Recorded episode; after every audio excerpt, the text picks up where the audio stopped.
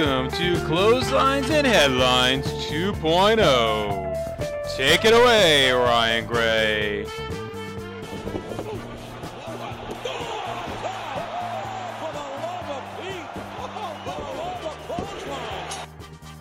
North South Connection, we are back with another installment of Clotheslines and Headlines 2.0, episode 11. Rossi, how was Vegas, my man? It was good, man. Uh, went there, was going to go to a music festival on Saturday, um, which was like 11 a.m. to midnight. And an hour before the show, I was at breakfast and the show got canceled because of high winds. So then it was like a, a pissing contest with StubHub and eBay to try to find two tickets for Sunday. But we, we scored them. We went. We had a good time. Um, weather wasn't great. It was uh, not what it was actually warmer in Massachusetts when we got back on Tuesday. But all in all, it was a good trip. Got, got away from the kids for a little bit, which you know any parents need every once in a while. So it was a good time. Man, fuck them kids. Rocco, what's up, dude?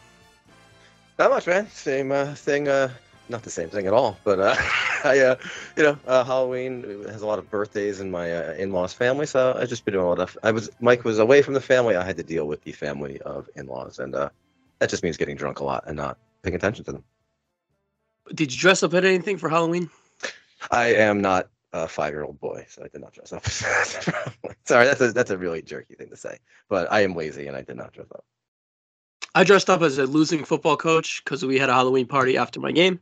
So I was going to be a winning football coach or a loser football coach, and I happened to be a losing football coach that weekend. So that's the extent of my costume going. But I have two more games left, and then my season's over, and we're at the point where it's thank fucking God. Fuck them kids, right, Rossi? We got a special guest today, first timer from the NoSo Network, from the Sports Gambling Podcast, Matt Cummings. What's going on, man? What's going on, guys? I'm excited to talk a little crown jewel. Yeah, you a big Saudi Prince guy? Huge, huge. These are the only I'm only coming on for Saudi shows. Well, that was Rossi's gimmick for a little while, but uh, little, we're we are doing a video podcast today, and Matt does have his turban on in his sweet in his Saudi recliner, and he's ready to rock and roll. Got it all. I'm on Saudi time. Let's do this thing. Nice. He's, ready, he's, he's ready. He's ready to dismember anyone who disagrees with his politics, much like the Saudi president. Excellent, excellent. Well, we're, we're, we'll be good to go here. You know, Matt, thanks for joining us, and we'll probably get into what you get into later on in the podcast. Let's with the news. Uh, earlier on in this podcast, we were just hampered with Sasha Banks and Vince McMahon news. So let's just kind of put that little bow on that chapter. I guess it came out today that Vince McMahon is finally done with the WWE. Believe it or not, even though I everyone assumed he was, the WWE has confirmed that the inv- investigation into alleged misconduct by Vince McMahon is now complete and the special committee has been disbanded. The investigation cost the WWE $19.4 million. Um, that's just a little drop in the bucket right there for the WWE, but nonetheless, $20 million is nothing to shake at, especially used in a investigation to your head honcho from let's just put it misconduct. A lot of fuck money there, buddy. Um, Rossi, have you spent that much money at the strip club? No, never. Never. I don't even know what strip club is. I'm just kidding. No strip club money, but how about drugs, Rocco? Have you spent that much money on drugs? Ooh, uh, hmm, uh, maybe it was a front loaded. Uh, I dropped the money early, but I've been uh, I've been saving my money in my later years for like once I get really old, then I just go full heroin addict towards the end of my life. Oh wow, that's cool. like why the fuck not? What else do I got to do? Hashtag goals, right? Jeez. Right. All right, how about betting? When I'm eating, who fuck cares? Yeah, I got you. I got you, buddy. I got you. Everyone, hey, everyone has their vice. Whatever, Rocco. But uh, how about have you spent that much money on betting, Matt? I feel like I've lost close to twenty million dollars one weekend on college football or something. It might be like two hundred bucks, but it feels like twenty million. So probably.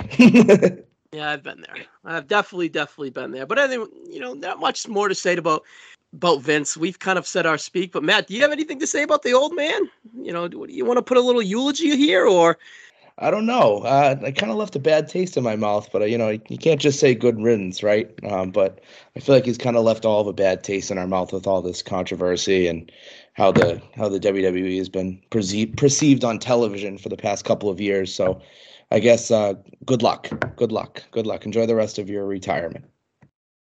Yeah, I think he's made. I think he's made left a lot of bad taste in a lot of people's mouths.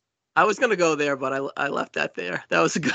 I let that one sit, but it was there, and I'm glad you hit it home. But um, Yeah, it's it's a touchy subject, obviously, and um, it's a sad one at the end of the day. It is what it is, and at the end of the day, it's kind of better for the immediate future of WWE TV as we've seen in the last hundred days or or more. But um, it is what it is. I figure we give Vince one more one more due, and just Jesus, twenty million dollars is nothing to really shake a stick at. But anyways, You don't We think had him. We talked about him on our first show. This might be the last time we talk about him until he dies. So there you go. under over five years before they bring him in for like a Hall of Fame Oh, induction or something. I thought you were going for like a death pool thing there. Five years. No, no, no, no. We can do that too, but I think he's gonna live forever. Hmm. but I'm thinking maybe like how long before they bring him back for like a Hall of Fame thing? I don't, I don't, ah, oof. five Well, years probably like- closer to five than one, really. Honestly. Well, in uh, popular culture, how long before you come back after a sex crime? Chris Brown is still putting out albums, and you know he, you know, has a, you know, what else is there? You you pretty much get away with it as soon as something else happens. So But I know it's it's it's weird. I just really want to know what he does on his day to day life now. Really, that's super fascinating to me. Do you think he's like watching TV shows or I don't know? That's just a, that's something for another day, I guess. yeah, the idea of him binge watching The Wire does not seem like a possibility. Did you ever see that picture of him? He had like the weirdest ensemble with him. It was like Pat McAfee and John Cena and like this like like young woman, and they were like going to a birthday dinner or something. It was just a real like motley crew. Yeah, this is post um investigation and all. Yeah, Oh, that was like his birthday dinner, wasn't it? Something Yeah, Yeah, I think Brock was there too, right? What a crew. yeah, it was just a it was a real motley crew. It was weird. I think. But uh, but anyways, uh, someone else we also talked about early on in the podcast is uh, kind of low key in the news again. That we Sasha Bank. She was uh, reported backstage at a WWE live event this past weekend in New Mexico City, and then she was spotted with Bayley afterwards at dinner. Now, the rumblings was that she was training in New Mexico, like she was training in Japan back in 2019 when she took her last leave of absence. So it could be kind of a red herring that she could be coming back, but that you know we kind of mentioned that here and there for the last what since May since she left. So she's more likely back now with the new regime than the past regime, you would assume. But I don't know. I figure War Games might be a, a low key way of getting her back sooner or later, and uh, she kind of. Uh, the aura of a war games match and the aura of the being the first one you know she's the first iron woman she's the first hell in the cell she's the first elimination chamber she's the first entrant into the Rumble, I believe, if not Becky. So, you know, there's she's there's definitely new firsts what is kind of her lane, and she kind of may want to tip her toes back in. And that whenever they agreed for her to come back, that that may have been the reason for her coming back, like re-debuting or whatever. I don't know. What do you think? Is Matt? What do you think? Is Sasha coming back anytime soon, or is that kind of just like a pipe dream for all us mocks? I think it's inevitable, right? I mean, like you said, with the way the WWE's been going, it seems like they're trying to rebuild a lot of bridges that may have been burnt. So I think I do think it's inevitable that we'll see Sasha back. Um, it almost seems like too they're trying to pump up Survivor Series as this big show again. Feels like over the past few years it's kind of fallen off the cliff. Um, so I would say in Boston, you know, Sasha's. Banks' hometown. Like you said, she's got all those firsts. So I definitely could see that as a possibility. Yeah, Rocco, I was just going to say, you know, you're not the only one from Boston here, but Boston being the hometown, is that kind of a kick in the dick, too, to get it there? Well, I'm not from Boston at all, but oh, I'm the only one. Oh, gotcha. Yeah, because it's like the, it's sold out. There's no pay per view buys anymore, so it doesn't matter about that stuff. You don't need to advertise a big name, so the big name comes out on the pay per view is the thing now. Which uh, you know they did that very well with Bray. I don't know if they're going to do cryptic things. I don't. That doesn't really fit her lane, but uh, to me, her big thing would be the Rumble. To me, I think that would be the best way. But when you have a Charlotte and a Becky both on the shelf, like you got a lot of super big stars to to appear at the Rumble. So her showing up early and uh, at her in her hometown might work uh, a little better than being a Rumble surprise. But I mean, shit, those three, those three in one Rumble, like that's going to be considered one of the greatest Rumbles of all time if all three of them came back. But yeah, um, her in her hometown too is really attractive as well. So it's about time she needs to be there. She's one of the best, and uh, yeah, I want her back soon. But I want her back in the right environment too. Anything on your girl here, Rossi? Yeah, I mean, it's got to be Boston, right? I mean, w- there, there's a couple different ways you can go with it. Like, you know, we're talking war games, but um, another thing that they could do, um, I mean, I, she would kind of have to win this, so I don't see it, but Ronda's been doing these open challenges. Maybe she does one in Hmm. Boston, and then it's kind of one of those wink wink things, and everybody kind of thinks it's Sasha and they deliver it. Um, that would be cool, but again, she'd have to win, so I don't really think that's going to happen. Um, but maybe, maybe you know they could always rework how they're doing everything on the build to Mania based off how everything went from there. Um, but when you think about WWE getting women back, she's not the only high name one, right? You know, you got Becky that should be pretty close. You got Charlotte that's pretty close. Um, and I mean, Naomi in herself is a big name. So the, this could be a big influx of names popping into WWE again um, in that women's division. And, you know, with the post Survivor Series going straight to the Rumble, it really is almost that Survivor Series starts to build to Mania now. So um, if you start seeing some of that in, infiltration back into the company around Survivor Series, I think it's perfect time. Yeah, I think it's a great idea and I wouldn't mind a surprise, just you know, just icing on the cake of that historical pay per view. But anyways, all right, one more big news item. No, it's not. It's not a big news item. Let's put it that way. But uh, there's a rumor, of course, rumors are rumors, but a rumor of you know CM Punk stuff coming to a close at the AEW. The rumor of Triple H being open to it. The rumor of the last regime said no dice back in 2019 when he was working for Fox. And we Vince isn't into headaches. He's he's good. He's set. I'm straight. But Triple H, who's into, you know, making buzzes and kind of really just being that dude that just makes the internet happy in a way, low key. Um, fuck. CM Punk WWE, yay or nay? Rocco, start with you, buddy. For him to come back as the guy, like if he, because he's not coming back full time, maybe, well, maybe he would, I don't know, but like for him to come back now and he would be pushed right to the top, and it's like, isn't that literally the thing he was always complaining about? Was like part time dudes and legacy dudes. So it'd be kind of funny.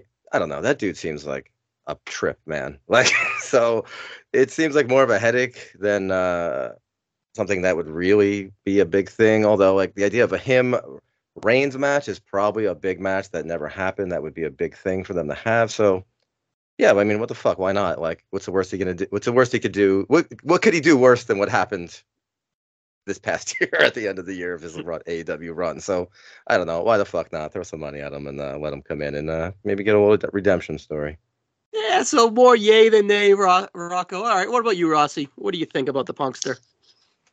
So I have a feeling that he's going to come back because I feel like that's the natural move, and I think it's kind of uh, I don't know. It it's kind of weird in regards to maybe the AEW door for people coming to WWE if you bring Punk in because it seems like a lot of people in AEW fucking hate him, um, and that's kind of where it becomes interesting because there's a lot of AEW contracts that are going to be up in the next couple years. I mean, we don't know what's going on with MJF, but I don't think him and Punk had any sort of bad terms. They were about to do another program together. Um, and then, you know, think about the Young Bucks and Kenny Omega. Like, obviously, nobody ever thought Cody was going to leave. Um, but those contracts are up at some point. They've got to at least try to get a money offer out of WWE to try to get more out of Khan, right? Especially with the position that they were supposed to have relative to what they do have, right? Uh, so if you want to ever entertain the thought of bringing the Young Bucks and Kenny in, um, can you bring um, a CM Punk in first? Like that seems kind of weird. Um, and it's just it's an interesting topic as to if they're ever going to really go that route with chasing those guys. You bring a Punk guy in, it might eliminate that opportunity. So business is business. You never want to say never. Um, but I bet Punk will want to come back. It's just a matter of if Triple H does. Yeah, I'll give my thoughts at the end. Uh, what about you, Matt? Yay or nay on Punk? WWE, gonna, hypothetically, you know. I'm gonna go hard no. I really, I just, I just can't see a world where it happens. I think it's, you know, I think that's the, it's the unfortunate off to the sunset that CM Punk's gonna get. We're gonna remember him as the guy that, the disgruntled old man in the media scrum. I just, I think the vibes are just too high in WWE right now. I think there's a, a plethora of talent out there that they can get. I don't think they're in a position where they need a CM Punk. So I'm gonna go no. I just I don't think you want to bring that kind of possibility of chaos or attitude into a locker room that seems like it's heading back in a good direction. Yeah, for the the the thing with that's anachronistic for Punk is that like for a dude whose like whole thing is like I was abandoned and I'm I was poor and I fought for everything. It's like he seems to have the most entitled attitude of any guy that I've ever heard in a shoot interview or as a wrestler. And it's like I do get like I kind of get his issue with what I mean. I, I wasn't in the room. I don't know all this stuff, but like it does seem like he's working with a bunch of nerds. Like the the young bucks are fucking nerds. Kenny Omega's a nerd. Not saying they're not talented, but like this is a guy with a, probably a little more life experience. But also like I think that gives him like a sanctimonious way that he acts towards people.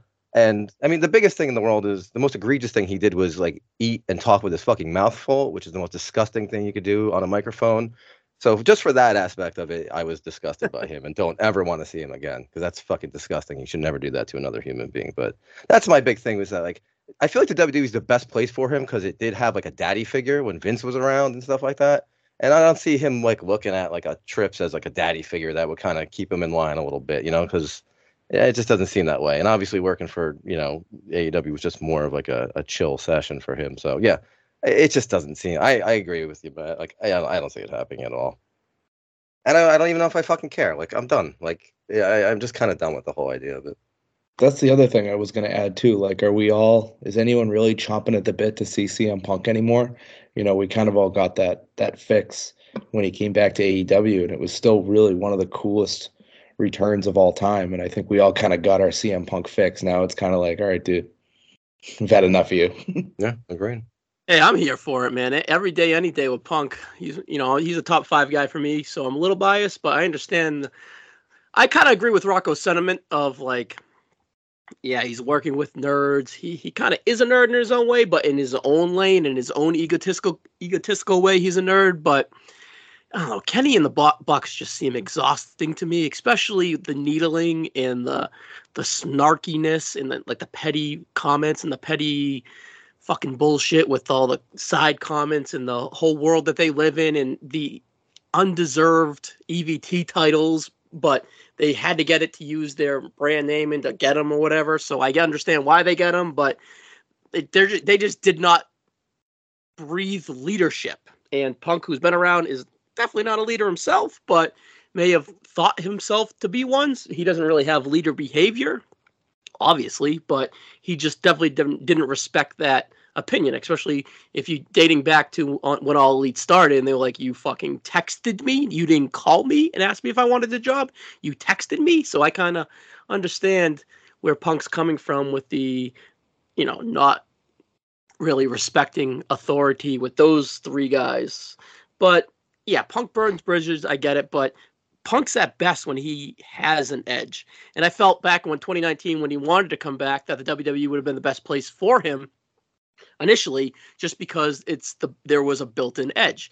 And just how ha- how like happy punk and you know glad to be back and want to prove myself to work with the young guys. Punk like the first three four months was just super blah and he was just getting over on being missed. He still got it man. Like that mjf feud was fantastic. Some of the other f- promos even that go home promo with him and what's his name ace steel all going in on Moxley and the Chicago and that go home promo was just excellent and whatever. So he still got it. And my biggest concern is injuries. So Rossi mentioned be it would be a part time role, of course, and then the sentiment of him coming in and being a part timer, taking the, the new guys' thing, and how much of that was a gripe and like kind of quote unquote staged back in the day to create buzz and to create angst and create his character in a way too. So that's that too. So I don't know how. Of course, it was real to an extent, but I don't know how much it was leaned on on TV to give him that edge and attitude. So I don't know. I'm here for it. I wouldn't be overly disappointed if it didn't happen. I wouldn't be overly joyed if it did happen. And I hope it's a surprise. And I hope that they have legit plans for it to happen in you know, all get along, see along. But he ain't gonna pull that shit with the WWE because there is actual real structure within management now. And like Matt mentioned earlier, the locker room is definitely on the uptick. And back to Rossi's point about in AEW hating him, and there's reports too that a lot of young guys in AEW loved Punk, and there's also reports that a lot of guys in AEW can't really stand the Bucks. So AEW just really has a leadership problem, and the WWE doesn't have a leadership problem. It's you know it's an ironclad slate really. So I don't know. I think that he could thrive if he bought in, and like there was a ton of incentives in his contract to kind of lay his conduct out where he would just thrive and not be an issue. So that would definitely need to be a thing. And Triple H is a smart guy. He's not going to fucking fuck have CM Punk fuck up what he's got going on. So I don't know. That's the punk of it all. Is it really it's really just a rumor. Is it ironclad rumor? No. Could it just be buzz from Punk side, or even WWE side to give AEW a kick in the balls, negotiation wise for a buyout? I'm sure that had a lot to do with it. But then again, there's a pattern here with Triple H bringing back former guys that, that cater to the to the fan base. And if you bring back CM Punk, it's gonna be like Bray Wyatt. You're gonna make money regardless. So I don't. I'm here for it. And uh, do I expect it? No, but I'd be here for it for sure. When you mentioned like the new new guys, like the young guys, like them, right? Like they seem to, and he had the problem with the the Buck version. It's kind of like like I in in the band world, like when I have a band like of my stature plays a new like a club, and we play with like a legendary band, like a death metal band, will open up, right? Those dudes are the best, coolest dudes, right? And the guys who are the new hot shit are the new hot band. That's the new like popular band in that genre those guys always have an attitude because they're feeling their own shit. You know, they they haven't been around. It's always the older dudes who are like very accepting of the brand new bands that are coming up. You know what I mean? And I think that's kind of the same hierarchy where Punk's been around so long. Like the new guys who are hungry are the thing, but the Bucks have created their own microcosm of surrounding themselves with all their friends and all their stuff that they've they were the nerds who got popular and made their own thing so that they're on top of the hierarchy and they're doing the same shit like it's like nerds on the internet bullying people like it's like they were picked on probably and and the outcasts and they made the thing that they're the big shit now. So now they're just repeating the same shit that happened to them and that's because that's just how it happens. So i could see a guy like punk going and wanting to hang out with the new dudes who don't deal with that bullshit. They're just trying to get ahead you know like a Darby Allin kind of guy or some of the younger guys. So that you know it all kind of stacks up in that way you know and that I mean, it's just high school shit, right? And it seems like a lot of the the end of the day, that's- really, that's what it is. yeah, and it seems like there's a lot of that going on. And I mean, it, there- that goes on in every company, every sport, every wrestling ro- locker room. But it, that just seemed to be the way it's happening. So yeah, sorry, I, I just you just made me think of that. No, okay. All right, some quick hitter news here. Uh, Emma returned on SmackDown, uh, the open answering the open challenge to Ronda Rousey. I thought it was a pretty decent little match, a little good showing for Emma. A little cricketish on her returns, but I think Emma's a good return. I think she'd be an excellent tag wrestler with fill in the blank, and uh, she just adds depth to that roster. And she does have a history of kind of being that first new era diva before Charlotte, Paige, and all them. So I don't know. I think it's a good rehire, and my boy Madcap Moss got his lady with her. So uh, that's a kudos too. Matt, just to let you know, we have a quota here. We have to talk about Madcap Moss for a segment, so I thought that would be the segment to kind of slip that in. So that's that. Oh, I had a couple things planned about Madcap Moss I wanted to bring up, so beat me to it. No, no problem. Whenever you want, you know, you've got Madcap's top five matches, top five suspender colors, um, whatever you got, we'll hit it later. Don't let me forget. Awesome, thank you. What do you think of that hair, though? That hair is nice. Never out of place when he's running the ropes. Just stellar guy. Stellar guy. Great wrestler. Where were we, guys? All right, and then the the other report of Chelsea Green possibly returning to. Um, she recording a closing impact segment, I believe, is the verb that they used, and uh, she seems to be intimate returning too. Rocco, do you think these are good returns, and where are you at with these two ladies?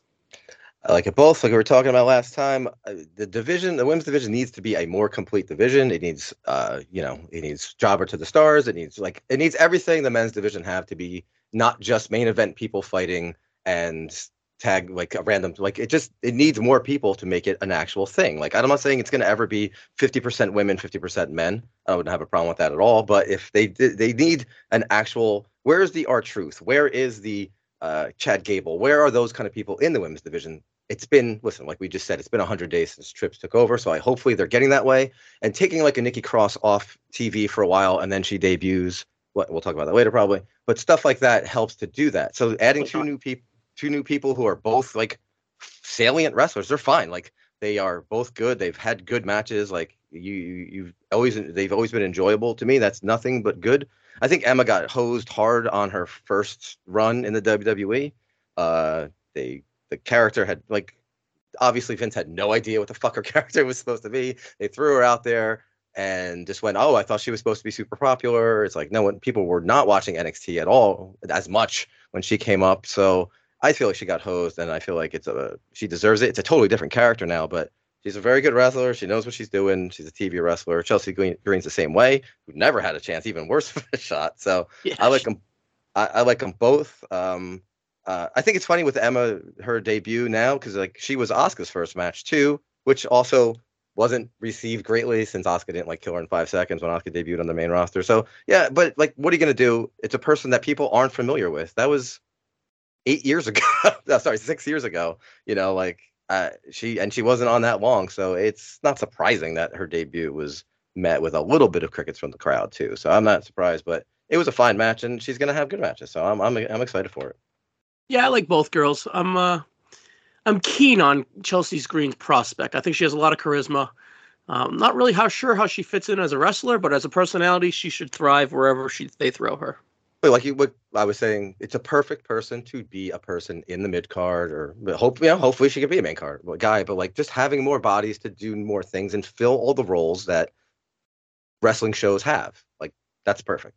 And she could talk like a motherfucker. So even if she's just yes. a crazy, yeah, even if she's just like the talker of a, a person who's a good wrestler, that's fine with me too. They'd be a good team together, actually.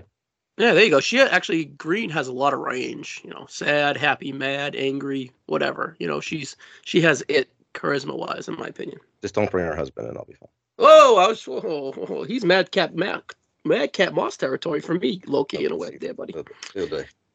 All right, um, Rossi. Five NXT names were released, including Brody Hayward. Uh, what's going on here? A little surprise fall cleaning in a way. So it just seems like it's their report card fires that they said they were going to be doing. Um, Sloane Jacobs, Bodhi Hayward, Erica Yan, uh, Damaris Griffin, and Ru Feng.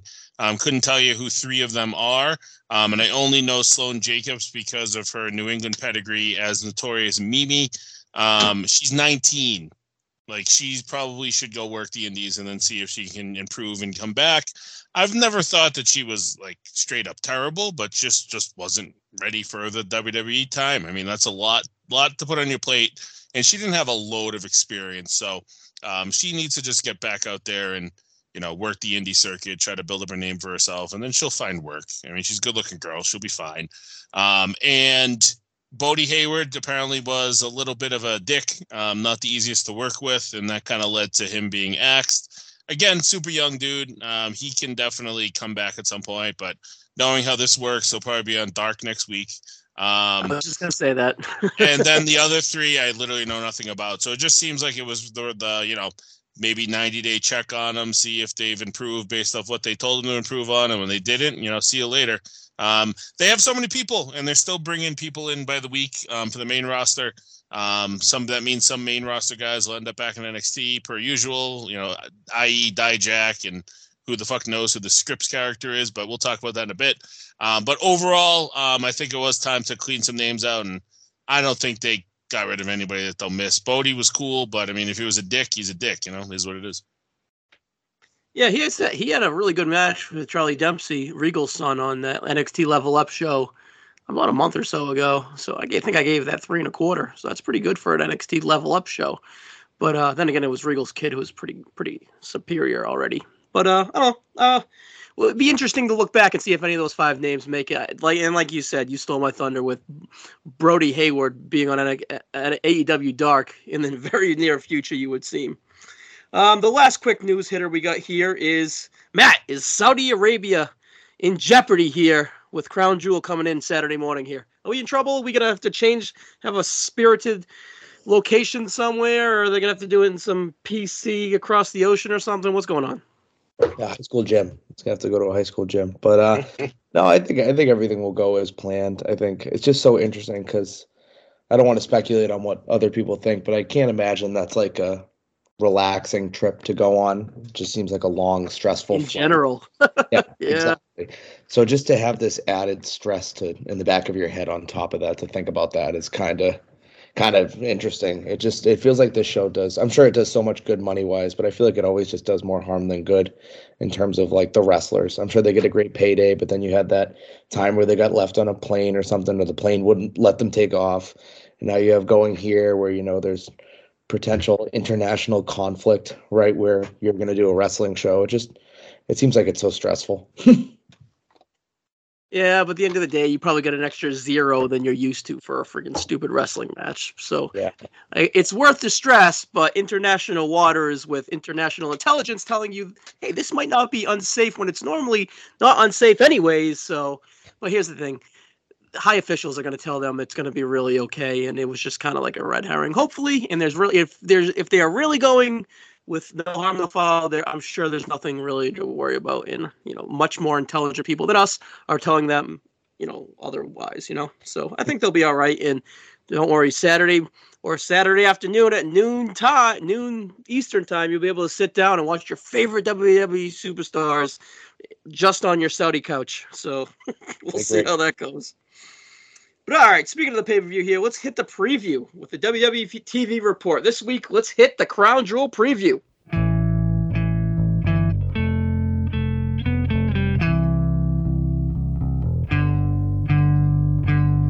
How long, how long will I slide or separate my side? All right, the main event. We'll start with that. Roman Reigns versus Logan Paul for the WWE Universal Heavyweight Championship. Rumor is Jake Paul is going to flank his brother to the ring, kind of outweigh the help level the waters with the bloodline in the Romans corner. So, could that be a thing?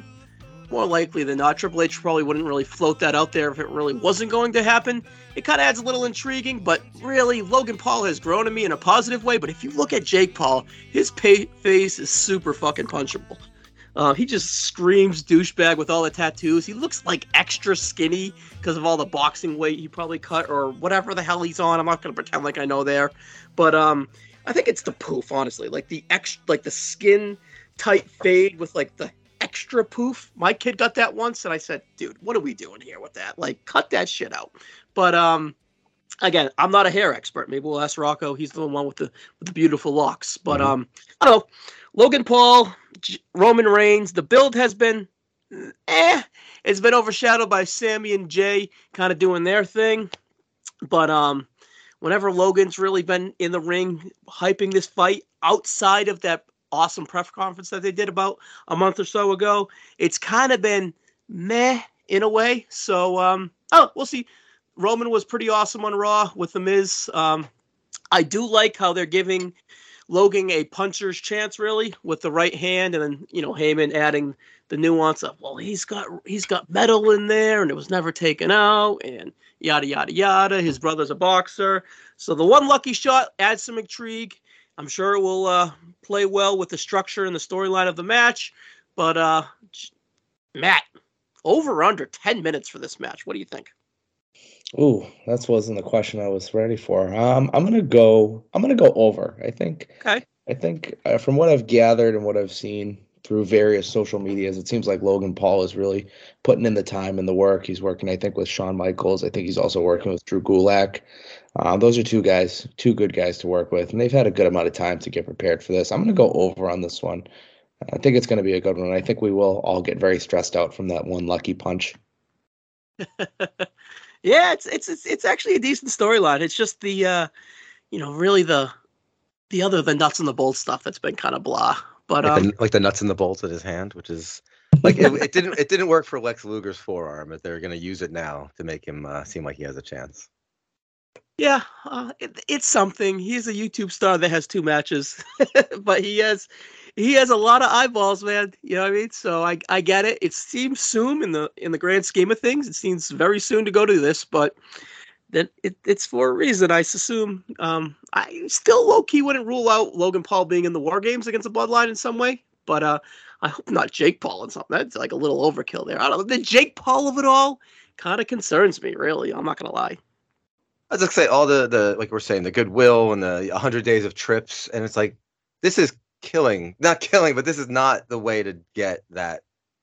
This is not currying favor with longtime fans. I don't think in any shape or form. So like the idea of both these dudes being a thing now, and like oh, it's, it's great that uh what's his face Jake Paul after having like the second fakest fight ever after his other fight is like oh that's he was you know like oh yeah he's a real bruiser now. Like it's so I just it just rubs me. I just don't like any of it. It's just so silly. And him being a, a dick. So they trying to make him a heel a little bit on TV, it seemed, but I think that's just his personality. I Like, think it's he's like- gonna kind of turn it after this. Honestly, I think. But he was that- already tell he already told everyone on in on TV that they were being fucking stupid. Like it's like I don't get it, and especially since Roman is really leaning like with a little a lot of face stuff, you know, especially with the Sami stuff. It seems really like I mean to me that seems smart because that's how it should be done. But it's really anachronistic to however everything's going. And I think there's a subtle wink and a nod to like Roman being kind of the face in this. I don't know how deep they're playing it. They're not really laying into it heavily since I mean there's only like what one, one more TV left, which I think is already shot. So I don't know. It's just all of it just seems so silly. I don't I don't need this guy around. It just seems silly to me. Granted, Rocco, I don't really think he's for you. you Well, like I, yeah, but you know, yeah, you, maybe you're right. Maybe you're just right. Matt, you got anything else on the on the Logan Paul of it all, or, or the Roman of it all? What do you think of the Bloodline? Is this is one of the biggest storylines that they got going on in in a long time? A big success in my eyes, a big success in these podcast guys' eyes. What do you think, buddy? We haven't heard from you about them. Yeah, I mean, I, I just gonna want to. Before we get to that, I wanted to say I, I actually really have enjoyed the build to this Logan Paul Roman Reigns match. I don't know, it might just be me. I just I've just like like slowly starting to see like like the like on Monday Monday night that was like the cap of it, right? He's like Roman Reigns is just absolutely like beyond done with like dealing with Logan Paul. Like it's so he seems so frustrated and rattled for the first time, whereas before it's kind of like I'm Roman Reigns, business as usual, calm, cool, and collected. Like I I really enjoyed like seeing his kind of progressive frustration with with with Logan Paul. Um, and as for the bloodline, I mean they're killing it, right? It's it's the best thing going on TV right now. Uh, that's like if you miss SmackDown, like you're chiming in to just see what Sami Zayn did, right? He's Yeah. everything he does t- turns to gold, right? Uh, so I'm really enjoying the stuff with the bloodline. I'm hoping they let it simmer for a little bit longer. I don't know what the angle you end up taking here is. I'm assuming like it's like a Kevin Owens versus like the Usos, or maybe like a I'm sorry, Kevin Owens and Sami Zayn versus the Usos, or maybe like a Sami Zayn and Solo Sikoa versus the Usos, kind of a little dissension in the bloodline. But this kind of comedic back and forth and Jay Uso just being so frustrated beyond belief with him is is it's really good stuff. I'm enjoying it. Yeah, he actually does. Matt makes a good point here. The Roman Reigns of it all, this storyline, has been really enjoyable. I do like how, like you mentioned, how he Logan Paul stresses him out. At the end of the day, that should be something Logan Paul should be doing, uh, adding stress to his opponent going into the match. So my frustration is kind of just the prospect of the Jake Paul of it all, and I guess Logan just is like less likable now, being solo opposed to being around the Miz or Ciampa, whoever. So Logan needs fluff. I'm just not sure that Jake Paul is the right fluff, unless if they're like full blown, like everyone hates them kind of heels. So I don't know. It, it and it's also to me, it's like for the Roman, like uh, yeah, like uh, Matt's very right. Like the way they've been doing it is great with the the Heyman, uh, the press, like all that stuff is really well done. It's just I don't know if I need it to be this dude, and I'm not going to be one of those like, oh, it's not helping a young guy. That like uh, yeah, I mean it probably should, but I'm not just saying it that way. But just to me, it's like you don't get a million Roman Reigns matches, and it's like all this time for this fucking dude just seems like just seems like a waste to me. Like I don't enjoy it. And No, it's I- just it's the sorry, yeah, it's just the casting of him as it. Everything around it is great, but him being cast in that role, like, and you know, it sounds like yeah, it probably should be a different dude, right? And it would be amazing for just like uh, if that was just random dude who won a match to be the number one contender, like an Ali or whatever. You know, I'm just throwing out a name. It could be the same story instead of this dude. So I don't know. That's what you're saying. Although, like, I do like like you're saying about the bloodline, like, and I don't know, like, we're not really doing uh things, but like mentioning, uh, well, we're not talking about that now. We'll talk about this some other time. The uh, Survivor Series so of he- it all. So here's my question: Is- Is Logan Paul going to be um, super over in Saudi? How does that work? I know in the states he's not. Um, Nothing super over in Saudi. Everyone just stares at their cell phones. Look at look at the crowd. It's the, it's the worst crowd they ever played. It's the it's the eight people that that are allowed to cheer because they run the country that react. Right? Goldberg and Yokozuna are fucking over in Saudi. Su Sumi, what was his name? The big fat Asian guy, Sumi. Kru- Kru Sumi, I don't remember. That that guy One fucking match. ruled. That, that was electric though. That guy coming out was awesome. I'm not gonna lie. Such an insane thing. It's so crazy that that happened. yeah, it's the crowd always sucks, so no one's over in that thing. I don't know. Now I ask one question, and it just doesn't have to be a big thing. I know we got to move on from from this match, but like, who? You know, I think well, there's like genuine truth into what Roman Reigns says in his character that like he's on such a different level that if you put him against an Ali or if you put him against a I, don't know, so uh, an Elias or something like that. Like like who who can l- literally compete with this guy? Because if if it's Ali versus Roman Reigns, there's like no chance in hell I'm gonna waste my Saturday. Like Saturday mm-hmm. day, it's gonna be like 75 degrees out. It's beautiful. And but it's Logan Paul. I'm kind of like, all right, well, let's just see what happens, you know, because like it's stranger things have happened. You- You're not wrong because it kind of seems like you know, like we've been saying, like, and me and Ryan have had many disagreements about the fact that they killed the. They don't. They never. They were so focused on Brock and Roman for so long that now there is. They've destroyed the upper mid card dudes that you do believe fighting him, and you can't go back to Drew. So yeah, like having a name like this is something, right? Like it does make a level of interest other than that. But that just means that they weren't doing a good enough job of getting people to a place where they could be a surprise or a, a guy getting under Roman skin like this, right? So, yeah, yeah, it's a good point. All right, the next match here we have is Bobby Lashley versus Brock Lesnar. And it's just a singles match. You know, no no stipulation, no last man standing, no extreme rules, no street fight, no nothing. So, oh, it, the build has been pretty straightforward. Um, these guys forgot they hated each other since January. They forgot that they get under each other's skin since January, and they kind of just picked up where they left off in January. So these are two meaty ass motherfucking men want to slap meat and get really after it. That's just the gist of the story, and it doesn't have to be anything other than that.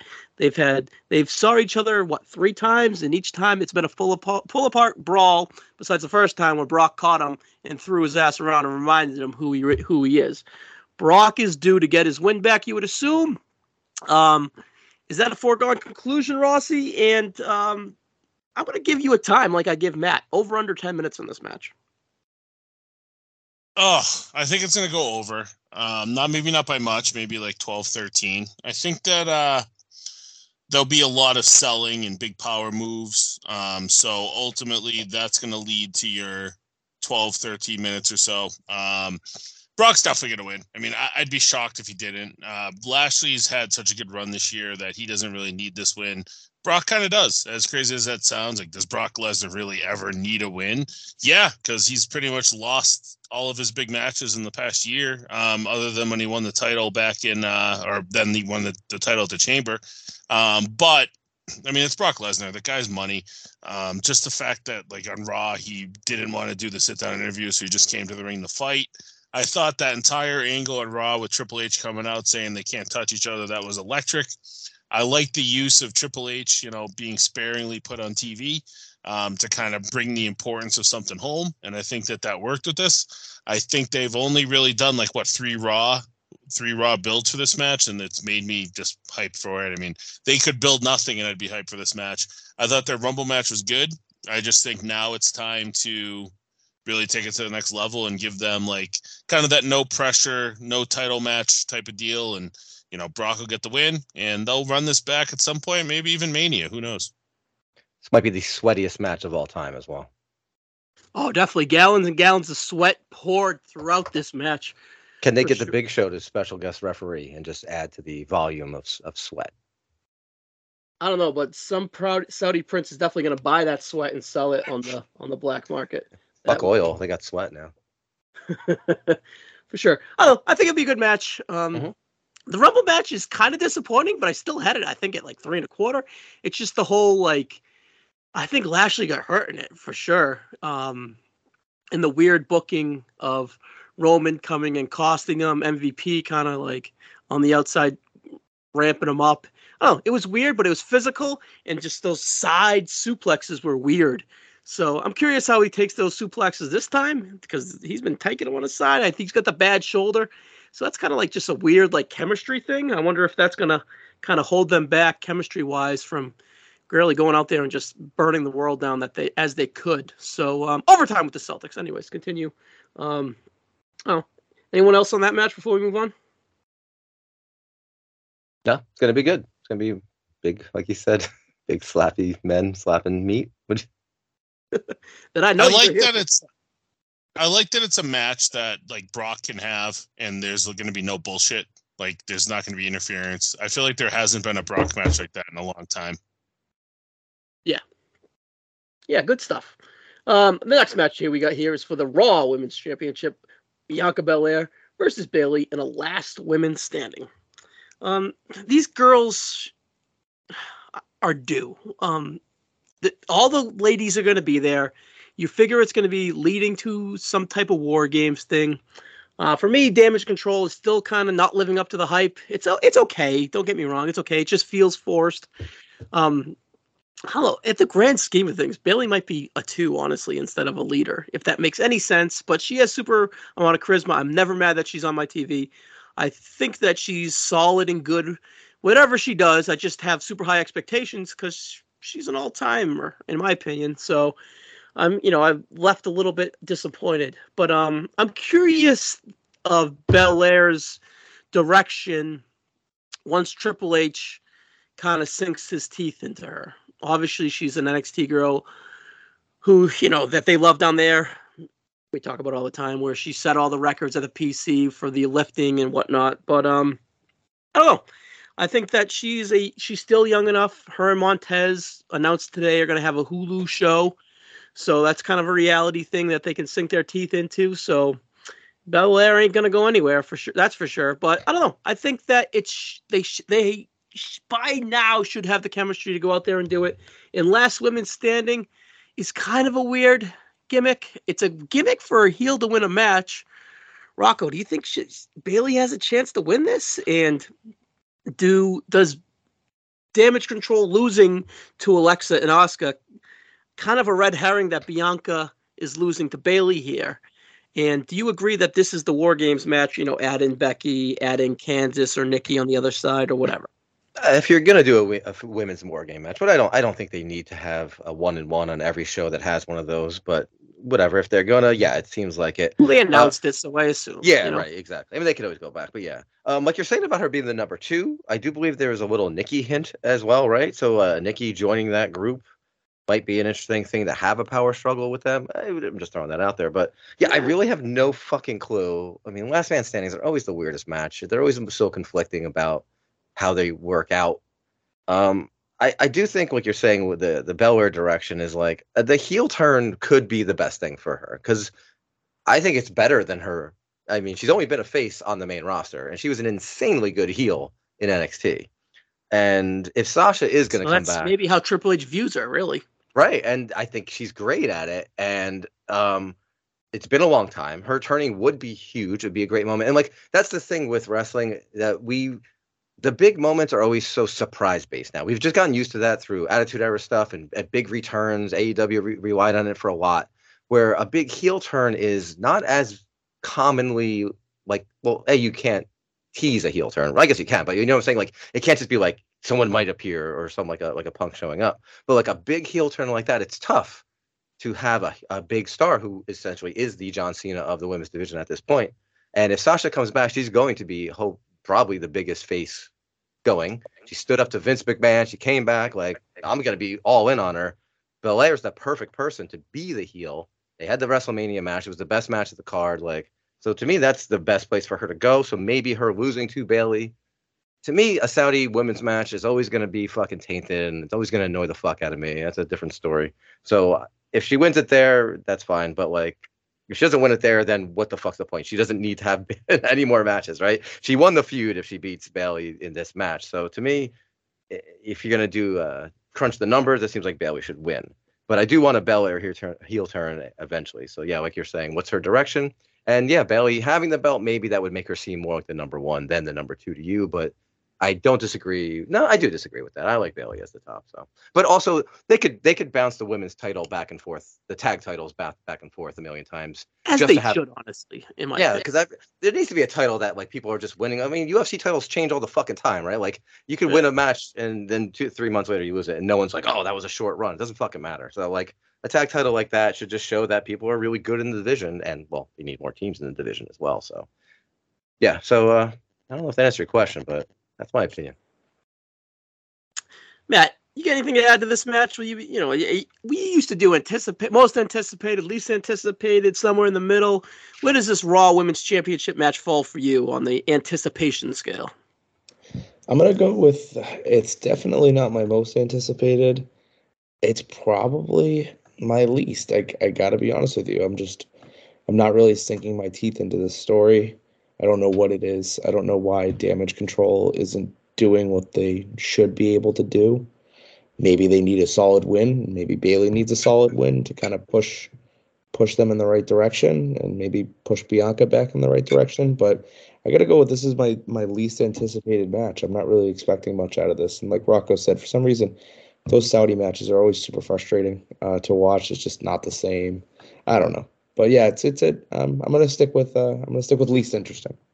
I, I, we've discussed on the show how the damage control has been treat. It's it, they just been stuck in one feud for so long where it didn't. It shouldn't have been that way. It should have been a rough shot over the division, but they don't have a division to do that too. Like I always say, like it should have been the NWO coming in, but Yeah. it was more like, well, we're just gonna fight Bianca for fucking six months or three three weeks, three months, whatever. So, and that's the little part. Not that it hasn't been good and I haven't enjoyed it, but I just need a little variety in it, right? And that Yeah. makes it unanticipated.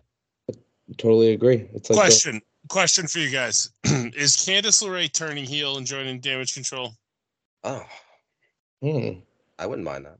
I'm because like I was back. I was I was in I was in Vegas last Monday, so I got caught up on Raw the last two weeks, like yesterday. So I just what I I was kind of me and Ryan had talked about maybe that being a case like on the side.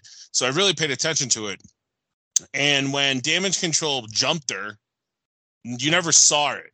They they pushed the camera aside and you could hear commotion. That that doesn't mean that they actually fucked her up, right? Um, and then she wasn't on Raw this week. So and then Alexa and, and um, uh, Asuka came back, won the titles. So and they said they were going to be in Saudi to help um, help Bianca. So now they've even the odds. Candice comes out because maybe one of them get taken out, and they make you think that she's going to, you know, help Bianca, and then she fucks Bianca, and that's how Bayley wins, and now she's in damage control. Um, I, I kind of see it happening, and then there's your your war games team for the heels. A, a Yeah. four te- a four team faction is always a little cooler than a three team faction in terms of especially a heel faction like that. Well, it's not that. Just because it gives you that you get the power struggle of the two like if you have a tag team in there, you get the power struggle of the two singles people and you have I don't know, it, it just always gives a little more dynamicism to it where you're not beating the tag team for the you know what I mean? Like there's just a little more to it. So a four person Yeah, damage control is way more exciting to me than a three person. and you can mix the tag teams up a little bit, but they did harp also a couple weeks ago when Candice had a match and Bianca was on. I mean, I'm sorry, Bayley was on commentary. How they used to, you know, work together in the Indies way back in the day. So there's definitely something budding there with Candice, and I mean, after how good she was as a heel in NXT, I, I could definitely see them wanting to go back to it. Eh, I think that was more Johnny. Here's my th- two, two two cents on that. Just the timing of it being in Saudi, and you know having to have a mother travel to Saudi for an angle. It's not impossible. It just doesn't sound logistical, especially with Johnny not being on the card. But with Johnny not being on the card, maybe he can babysit. So I'm not ruling that out. It just feels weird. Or a fun raw, uh, maybe a fun raw angle instead, instead of the great. Yeah, but you think that you would want it to be impactful and for her to turn and to win the title. But Gotcha. and the other thing is, Jesus, um, Candice, Io, Dakota, none of them have real natural charisma. So it would just be more of a negative towards Bayley, in my opinion. I think she, she- Bayley needs juice to work with in that role. Maybe on the heel side they can pull it out of Candice, but I don't naturally. I don't really see it with the when she when you mentioned her being a decent heel in NXT. I felt it was just based off of Indi, based off of Johnny, and based off of Theory. That energy and Candice just being the Healy mom in that group, just kind of adding two cents. So could it work? But I just don't think there's as much to work with as she worked with in the way. So I don't know. I could see it eventually. It's just the timing of it just feels weird. It feels like it should be impactful. So I don't know. Maybe. Hopefully. I think I like it personally. I just just don't feel it vibing correctly. I don't know. It could work. Here's the thing: you grow into roles, so we'll see. All right, the next match we have here is the OC, the Good Brothers and AJ Styles versus the Judgment Day. Finn Balor, Damian Priest, and my boy Dominic Mysterio, with Rhea Ripley. Now, Are they gonna get another chick here to kind of equal this out and stable this out and just kind of even the playing field? They, they it's two Raws in a row where Rhea has just been kicking field goals on those guys' dicks left and right. So um, I don't know. It just feels like a woman is gonna appear for a big Saudi surprise and make it happen. Uh, can I volley a few names if I will, um, or if you guys have other ideas? Let's hear it. I think Charlotte Flair is the big whale there. That would be kind of cool, but it just feels she's too big for that Yeah, slot. that's Dana Brooke feel. Yeah, it, that's what I'm saying. It feels below her.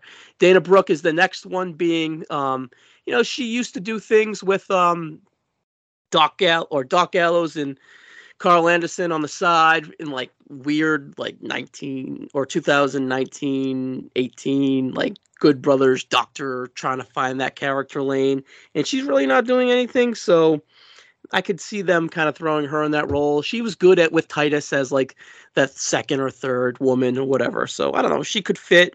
And then the other one is a wild one and it's Meiko Satomura. Uh, I heard that one today. It's just the, you know, the OC Japan connection. It's it's wild. It's out of control. But I think it would be a hell of a cool way to introduce her. Um, she doesn't really have much character, but um, she does. Honestly, she doesn't need character. She kicks ass. But on on a WWE TV, I think it'd be cool for her to kind of find her lane in a group, you know, based out of Japan. Is a stereotypical, maybe I guess, whatever. But still, I think it would be would be cool. I don't know, but I don't really think that's happening. I don't know. What do you guys think, Matt? What do you think of this club? Are you an OC guy, an old Balor Club guy? What do you think of the Judgment Day? Just whole this whole world world salad I get through at you. What you think? Um, originally, I was I was very sour on it, but I'm I'm feeling good about it now. I would say it's probably like if if everything that's going on with the Bloodline is on SmackDown is number one, this is probably my number two. It's something I'm going to tune in to check on and probably watch a couple times. I think I'm loving what they're doing with Dom Mysterio and Rhea Ripley. Damian Priest is still kind of finding his groove in there, and I've never. This is probably the most I've enjoyed Finn Balor in a long time. Just personally not a fan of his. Uh, as for the OC, right, you gotta love it. It's a it's a really really cool return. I think once all this stuff uh, kind of simmers down with the Judgment Day, they'd be an awesome addition to the tag division. Um, so I'm a really I'm a big OC guy.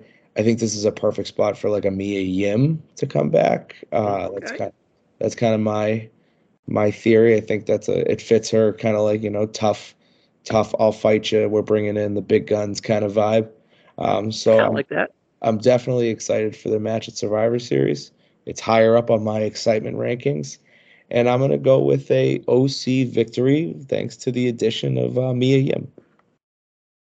Yeah, I feel like the OC is due for this one. I don't think the hurt would really, the loss would hurt Judgment Day, so to speak. But um, I think adding the woman is at the perfect time for them to get the win is ideal. Rocco, what do you got on this one? I can't believe that you would try to make the 24/7 champion just a pawn in this uh, great this feud. So that's insane to me that you would do that.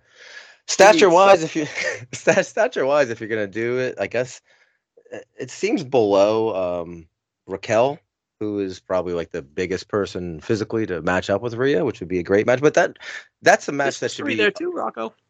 yeah, but that's also that's a match that should be a women's division title match down the road. That's I don't want to unless there's a v- very minimal. If she's just like a equalizer, that's one thing to set up something, but I don't need them to have a match in this feud. I don't think. Um, I guess maybe like since uh, you always have to throw Tamina Snuka a bone every once in a while to keep her from uh, Oh, boy. dishing the family secrets. Uh, I feel like maybe she could be a big. Uh, she's a big enough person to maybe uh, fight Raquel, and then probably the, be the most over she's been in since she was like the Usos' uh, third. So I'll, I'll go. Uh, Tamina might be a good choice for that. Even though I never want to see her wrestle again, but I'm just I was saying. gonna lie. I was gonna say Tamina's a terrible choice. I know, but I'm just saying she's tall and she could just super kick uh, Rhea once and then like go off TV for six more months and not tell where the bodies are buried that she obviously knows as well. I don't know, Rock Rossi. What do you, what do you think of uh, Nia Jax here? I'm just kidding. Oh God! Oh God! Please no. Um, I was just about to say fucking Blair Davenport, and I was like, ah, I don't even really believe it, but I'm just looking at the women's roster, and you can link her to Japan too. Um, but yeah, I mean, I, I think the Meiko thing is cool. Um, I just don't see how like a Dana Brooke would be conceivable to go toe to toe with Rhea Ripley, right? They really haven't done enough with her to make it kind of go that way. But I mean, yeah, looking at their women's roster, there's just shit that that I would see that is in this role that you know has been off TV or whatever. I like the Mia Yim idea. I think that was gonna fits. say, Um, It's grown on me in the Um, last few minutes. Yeah. Yeah, that's a really great Yeah. idea, Matt. By the way. and um, other than that, like you know, I mean, I'm not.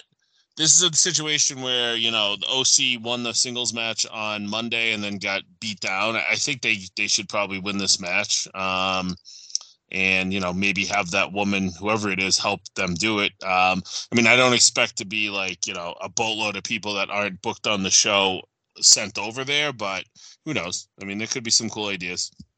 Well, that's a great way to like apologize to Mia Yim for ruining like a year of her career, right? Like, oh, here you go. You got a really cool angle to be in. We're sorry we did that to you. They bring her back as Reckoning and just oh ruin it. No, that's what I'm saying. Like, this is an apology for that bullshit. So, yeah, I like that idea, Matt. Very good. here put on a put on this um latex outfit and debut re-debut in Saudi. yeah. Oh yeah, we got that. Is that a thing? Oh, that's a weird thing too, right? Yeah. Once again, I'm thinking all these things that we're so- saying are not going to happen till the Raw. I don't think you're seeing surprise people in the South. I could be wrong. Yeah, well, they need finishes, buddy. But anyways, um, the next match we got here is Drew McIntyre versus Karrion Kross in a steel cage match. I don't know. To me, Kross is still a miss. I don't get the whole choking out Madcap and talking to the clouds. Um, if if Scarlett's not talking, I don't. I, I just don't feel the connection really. And, and honestly, Scarlett, besides the entrance, is kind of just there. But I, Rossi, I have a question for you. Why, wh- why, oh, why are these guys feuding? Why did Drew get attacked by Karrion Kross two months ago? Like, did we ever find out? No, I mean it. It was obviously just a way to reintroduce Kross, but I mean it was so out of place at the time. Um, and now this just feels like a way to get Drew his win back. Um, and then is that really it? Because then it's one one. I mean, I fucking hope so. I've had enough of this feud. Um, I I mostly, I mean, and I'm a Kross guy saying that, right? I just don't. I don't know. I feel like there's never really been, like you said, a good explanation of why Kross is is angry with Drew, why Kross is, you know, any like what he what is he exactly? Like Scarlett's like this like witch that can do all this weird shit, but like what is Kross? Like they've never really taken the time to explain that and they may just be Kross may just be a victim of Bray Wyatt returning, so they kind of want to keep him more normal because Bray's the one that is going to be the abnormal. Um, I don't know. It's it's a it's been a wonky feud. Should be a decent match in a cage, but at the same time, you know, it, it's when you stack it up next to like a Brock and a and a Lashley, um, it's probably gonna suck. So, um, not real excited about this. And you know, you know me. Two months ago, I was excited about anything Kross. So, they've they've definitely dropped the ball here. He's dropped the ball. I don't know. Maybe the presentation of him just doesn't work. Um, but he seems very second rate already. And this match like feels like it's a cage match. I feel like nobody gives a shit about. Yeah, I, I just I don't get it. And, and Drew feels super cold too. Like, the, like the the parking lot attack was cool, I guess, but He seemed he seemed oddly absent from the feud, right? Like he's really he's in the feud, but he has not really been a. A really good way to put it. Yeah. you know, it's oh, I'm I'm just ready to move on. It just feels like both these guys need a draft. I think at the end of the day, Kross can be an effective wrestler, but I think he just kind of oddly needs to be in a tag. Like Vince would put this guy in a tag and have the smoke and mirrors be there and the effect be there and just let him find his groove within a tag. This feud, if he loses, he's probably going to lose this feud. He's established to an extent. Find a tag partner, just get a cool entrance, get a cool tag team, and go from there. Just be a, a hot tag a hot tag guy and just find your way within the within the ring. I don't know. I still find him extremely uninteresting in the ring, and I find him even more un- uninteresting when he's doing his medicine mad talking. So I don't know. You got anything to add, Matt, about Kross? Yeah, real quick. I guess from what I've gathered, I thought this storyline was all of like a like a that should have been me kind of story. I could be mm-hmm. totally wrong, but from what I In a get, way, but still, I know again you that that but that's you know that's even like a good way to kind of just lean into it and give the story a little more substance. It just feels like two guys wailing on each other. So I, it shouldn't be a bad thing. It should be entertaining. They're, you know, Drew's a great wrestler. Kross is passable. It's just so it could it still has upside to be okay, but it's just no investment because the story is just so whack. Do you, do you think it's a bad first story for Kross? Like the initial attack was cool, but like he didn't have like a little run, maybe beating up smaller dudes. It's cool that he took out a big gun, but like he just had this like kind of stagnant feud with a On paper, the introduction sounds great. right, It's but it's just the substance. It's kind of the the I- That's the whole story of Kross, in my opinion, right there. And he never even exactly had a run. I was gonna say. Yeah, and he never had a run of taking out dudes either. Like he's never his choke was never like, oh, like this guy's choked out like a bunch of fucking like mid card smaller dudes. Like he just kind of attacked a guy who's much bigger than him and bigger in stature and bigger in uh, stature as a, a draw kind of guy. So yeah, it, it just seemed like there's a lot of good ideas there, but I don't think there was a lot of bad. It was a debut. Yeah, I don't know. Yeah, it was a debut that made it like it almost was like Triple H thought his entire two million SmackDown audience watches watches NXT religiously, and they did throughout the Kross um, title Hmm. run, which we know they didn't because the ratings were in the toilet. Um, but it's I feel like that he should have been ramped up more so with the squashes, um, kind of like the Omos build. Um, Omos got built not by you know reinserting himself into a feud with Bobby Lashley. He got himself into the position where he got to pay per view matches like this Braun one with the big squashes. And I mean, Kross is a hell of a lot better wrestler than Omos is. Um, but ultimately, that's the build that I think that they missed out on is have him come in. They did the squashes like the Gulak squash when he fucking killed the guy. Um, they did that after the crazy debut, which you're right, Ryan. The, the debut on paper sounds like it made sense, but if you weren't really going to get behind him and explain everything about the character and really make him feel like a big deal, you really just put him out there expecting the entire world to know who he was, which they did not know, and they they stopped caring pretty quick um, because you put wonky shit in the way right off the bat between. You know, he only won a strap match. He didn't win like a legit match. Yada yada yada. Um, so I think that was their misstep with Kross here, is just not introducing him in a way that built up that favor with the audience before you put him in the big matches with Drew. Yeah. So, like I said, there's there's a chance that they go out there and have a pretty decent match, but it's gonna take a lot to get me invested because I honestly don't give a fuck. All right, the next match here we have. Speaking of hosses, baby, Braun Strowman versus Omos. Uh, Rossi just mentioned a lot of squash matches here. First week it's ones, now it's two, now it's three. I think we got up to five guys each. Uh, it sounds like Rocco on a Friday night, but anyways, um, like I don't know, man. It's just kind of That's a slow night for me. it, it is it is kind of is what it is with, with this one. Um, it's an attraction for sure. It's just on kind of what scale does that attraction fall apart? I don't know. I'm kind of interested just to see the optics of it. Um, Rocco over under four minutes. Ooh. And will we have a body? Will, will- Braun give him that running power slam? Oh Jesus. Um, I think there will be a lot of staring and pushing and big. Yeah, it's going over four minutes because there will be like a hit and a, and that's how it should be with big dudes. You should be you take a big hit. We don't need five punches. One punches from a giant's enough, right? So, yeah, I think it'll be over that. Um, I'm since the crowd is so quiet. I think I'm most uh, excited to hear like MVP like outside the ring being like a fucking Bundini Brown screaming I don't For, think uh, going. well, he should be. That's the only part Omos that's interesting to me. So, uh, so no Bundini Brown MVP, then I don't give a shit about this match. How about that? Yeah, I believe uh spoiler is he's getting taken out tonight on SmackDown and uh he ain't going. So I think that's a cute little crutch to give Braun the win, a cute little crutch to give Omos some, I guess, reasoning to lose. He doesn't have his, I guess, mentor there to kind of guide him through this match. and then we can get uh, a bunch of rematches on the house show circuit because this is Cra- a ni- this is a 1980s feud, and this should be in a steel cage, and you're at your gymnasium coming this Saturday every weekend from here on out. I'm gonna do a crazy prediction. I know we have uh, Matt on the on. The, what is the uh, the prop bet on a on a on a uh, uh, a ring collapsing? Because they do have a 40 minute prayer period usually. So these Oh guys God. collapse the ring in a big move. The match ends as a God. total love it. squash, total Oh. squat, total nothing. Saudi's gonna never seen that before, right? So I'm saying that's what's gonna happen. I'm gonna. Where's my uh, prop bet on that? I'm gonna put. I'll give you a hundred. I'll give you ten to one on that one. That sounds like awesome, Rocco. I, I was Can you lend me? to Can you lend me a Finsky, Matt? Wait, sorry, Matt. I interrupted you. You're good. I was thinking to myself, well, this one's not closing out the show. And then you mentioned that 40 minute prayer. And I said, wow, I never even thought of that. Uh, There you go. is, is that a real thing? Yeah, there's always an intermission for a prayer time. How come I've never noticed the intermissions in the show? Do they, is it, I remember the first one. I don't remember the other one.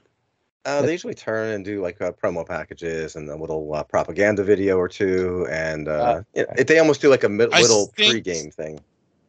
I think they shorten the shows now from where because those first couple were like fucking six hours. So they, I think then they definitely did, but I feel like the last couple have been more like three, and they kind of were able to get around that a little bit. But again, I could be way wrong. well, Well- if that's the case, I would bet on ring collapse. and then if I saw that the show was shortened, I would go hedge my bet with some sort of live bet uh, to cover my money on a no ring collapse. I'll give you a beheading in the crowd, a hundred to one. Oh, jeez. so it'll be like the uh, the first Thunderdome uh, that they did. Will someone answer? Oh gosh, yeah. All Minus 1,000. right, Would you so- say that? By talking about money and gambling, that just adds the bill to here. Uh, this would probably be my least anticipated match, but I do like, wouldn't mind seeing the optics of it. This would be your bet to be the probably the shortest match on the card. It would be this one for sure. But uh, I don't know. I, I I don't really care to see it, but I'm kind of interested in a weird way of seeing the optics of it. Uh, give me Braun Strowman. I think that's a clear win, unless if we have some weird w- ring collapse and it's a double disqualification counter or whatever, double pin, name your whatever gimmick. So Rocco, you could be breaking news on this. if he's listening after Saudi. Uh, what do you know that we don't know, buddy? I know a lot that you don't know, my friend, but uh, this might not be the one thing that I know. That you know. But yeah, we'll see. I'm just saying. Stephanie. I'm not gonna got. lie, you kind of Stephanie's got me excited. And, and now if it doesn't happen, I'm gonna be fucking mad. You didn't fantasy. you- Your fantasy booking wasn't right. I'm gonna go to Twitter and bitch. Stephanie's got my number. I've been putting it in her ear. Nice. Nice. All right, we're almost at the tail end of this card. Um, Alexa Bliss and Asuka, your new WWE Women's Champion, are defending those titles against Damage Control, Dakota Kai, and Iyo Sky. Uh, we kind of ha- hampered on this one a little earlier, Rossi. Uh, it's I don't see them flipping the titles. Rocco was a component to try to flip them, but I I think this is too quick to kind of flip them back. But hey, you never know. Could add spice to a match on the card. So let's just flip these titles around, give Alexis a little love, give Asuka a little love, and just throw the titles back on damage control. Especially if Bayley's going to win, they can show up on Raw with all three titles. So I don't know. That's kind of a. Actually, I'm talking myself into it a little bit there, but still, I would be surprised if that did happen. But I don't know. I this is probably my least anticipated match on the card. But I will say that Raw match was actually pretty pretty good. I'm not gonna lie. Rossi, did you see it? I just don't. Yeah, I did. I just don't know why they have to go right back to the match right away. I mean, uh, the belts were just won. I mean, you've got a pretty long show as it is. this it might is. be the opener in the pre-show. Yeah, yeah, you're right. Um, I just don't know where why we had to go right to this right away. It just felt like, and, and you're right. I almost feel like the winner of this will kind of give away who wins the the Bianca match, right? Because it'll either be damage control with all the belts, or it'll be damage control with no belts. I can't see Bayley winning the title and being the only one with a belt. Um, so could give her an edge. Honestly, Could, it could be what they need. Yeah. Um, so I mean, I, I just I'm kind of where you are with damage control. Like it's cooler on paper than it's delivered on TV. Um, and it's not that they haven't been working good. They've been they've had good matches. It just feels like it's missing something.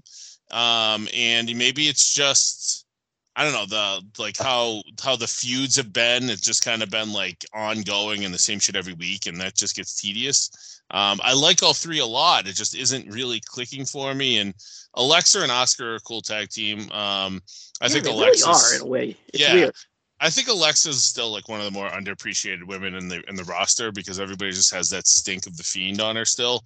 Um, but th- I mean, she's not gonna you know get your five star match, but she's also not gonna you know have a shit match either. She works hard. Um, she's small. She she all of her offense looks pretty cool. Um, so I mean, the match should be good. Um, but it's just you know it's tough for me to get up for a match when I just saw it you know four days prior. Yeah. Yeah, they could use like a third team in the division. might, might might be nice. All right, the other match we got, the last match we got here is the Usos versus the Brawling Brutes, Ridge Holland and Butch for the SmackDown Tag Team titles. Now, Butch and Bridge are on a, a resurgence of a uh, a pretty fun team they got going on here. Uh, once Sheamus returns from that wedding slash injury, they could find themselves in a War Games against the Usos and the Bloodline. So this could just be this is filler on the card. I doubt that they're really going to win, especially with um, the Usos record title record reign coming soon. So I think that they're going to get to there. Um, so I could see maybe Solo jumping in here or some shenanigans to get the Usos the belt. Um, I know they're teasing the New Day and the Usos right before the title breaking day, so I think that's pretty cool, and I I do appreciate that, even though that match is well overdone, but still for the significance and the historical reference, I do uh do like that. So this kind of feels like a dead match, but it should be a good match. Do you agree with that sentiment, Rocco? Yeah, absolutely. Um, there's nothing, you know, there's no harm in losing to the Usos. Like they're the greatest of all time, just about, right? So like you lose a match to the Usos, especially when you're such a young team as, you know, Ridge and uh and uh Butch. Doesn't matter if they lose this match. It's gonna be fun as fuck. Um, and yeah, they're they're probably gonna lose, and it's still gonna be entertaining as shit. And you're not gonna be like, wow, that was their time. No, it wasn't, and it's gonna be a fun match to watch. Yeah, there's there's really not much to say about it anymore here. It's also like yeah and then like we kick into the probable war games with these guys and you know it's just you know whatever shenanigans happen are just going to play into what i'm assuming is going to be a really cool long month long story leading to war games which so yeah give me a little interference give me another another reason and yeah so yeah i mean it's going to be fun right it's going to be it's going to be violent and it, that's pretty much all i care about right sick. Fuck you. I mean, I just mean in a wrestling match but yes All right, so it's a little weird that they uh, broke news in the middle of the Raw that Bray Wyatt would be appearing on Crown Jewel. So, hmm, interesting. The Bray of it all has been a slow build, no complaint here whatsoever. Um, it's a ro- uh, it's a windy road with his history, so they should lay it out. And if it's really going to be successful, especially with the long term booking director that they hired, all the you know all the do- I's need to be dotted and all the T's need to be crossed for the significance of it to happen, in my opinion. So I'm not mad at it at all. But Matt, let me just give me let's just hear your opinion on Bray. We heard ours last few episodes, and uh oh, where are you at with Bray? I think I'm like everyone, right? It's just it's so exciting. Um, everything has meaning. Um, you know, it's just it's been a slow burn, like you said. It's it's been really good. I've been enjoying the stuff that he's putting out on the QR codes and on SmackDown, and I like that they're still continuing with the QR codes. But I mean, my I'm kind of at a crossroads where I'm ready for like something. You know, they're they're like re-showing the whole the whole thing that happened on SmackDown on Raw and stuff. You're getting it like basically twice a week. I'm I'm not like I'm not like oh this needs to I'm not like I understand what they're doing and I appreciate what they're doing and I think it's going to be we're better off in the long run for it. But I'm just I'm ready for like just a little a little bump in the road on the Bray Wyatt story to happen at uh Saudi at Saudi Arabia. So I have questions lined up for you here, hard hitting ones. Um, when is Bray going to interact with another human being, not being an alter ego? Um, you know, when do you foresee that happening? Is it only going to be an alter ego for a while? Is Howdy Doody someone else? Uncle Howdy something? Is he or is he like a figment of Bray's personality? I I think like I someone kind of put it on Twitter pretty interesting, and I thought I, it made me rethink everything because I was kind of down on this at first, but it's almost like Bray is having a feud with himself, which is you know it's something that's like the most Bray Wyatt thing ever to have a feud with yourself. Um, I think it's going to be a little bit before we see other people get involved. I'm not I'm not necessarily on the idea of this whole thing being a stable like everyone else wants it to be. I don't think Bray needs a stable. Um, I would rather this not be a stable because that was the whole thing of the Fiend, right? It wasn't Bray Wyatt and five other characters. It was all of Bray Wyatt demons, right? You know, the Huskus the pig, um, the Abby the witch, whatever, all the all of his shortcomings in his career, and I thought that was really cool. And I think they're starting to build the path to what all of these people are going to represent. Because I think what's the name? It's like Uncle Howdy, and then they filed another trademark for like an Uncle Harper. Yeah. Um, so they're definitely telling, laying down a story for us about Bray Wyatt's career and how we got here.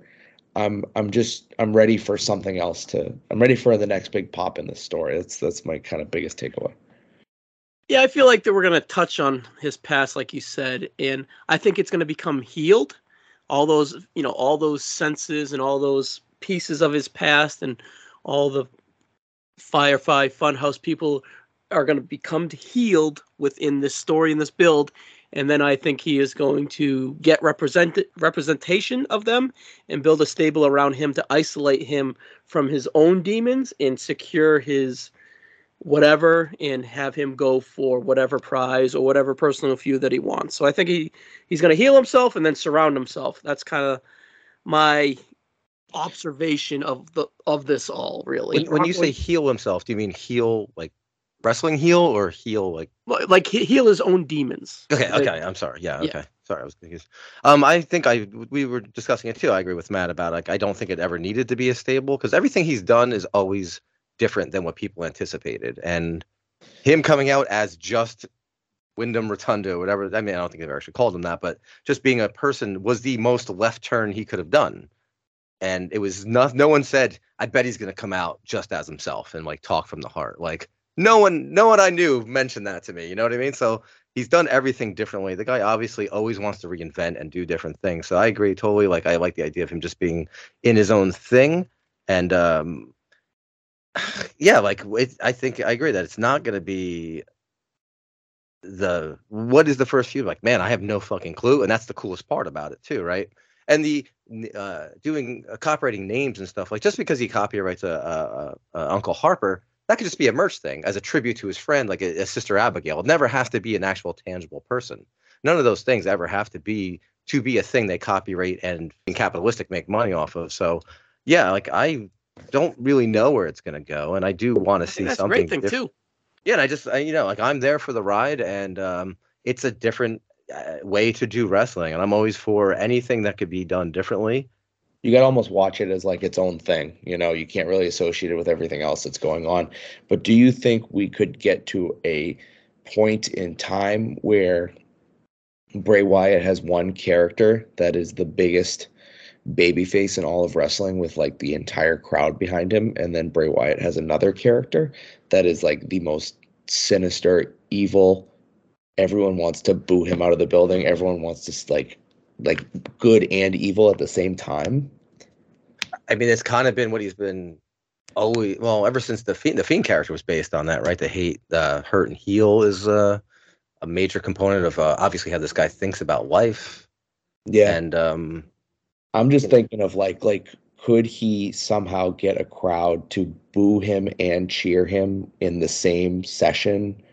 You know what I mean? Just thinking like weird outside the box Bray Wyatt stuff. But like imagine the same guy can portray two different characters and one is like the absolute most adored, like everybody is rooting for you guy, and then the other one is just like like the most evil, like scary, you want nothing to do with him kind of kind of guy. I think that'd be really cool. Maybe if one's on Raw and one's on SmackDown, because inevitably they'd have to kind of collide, and that's just weird. I don't know how to explain that.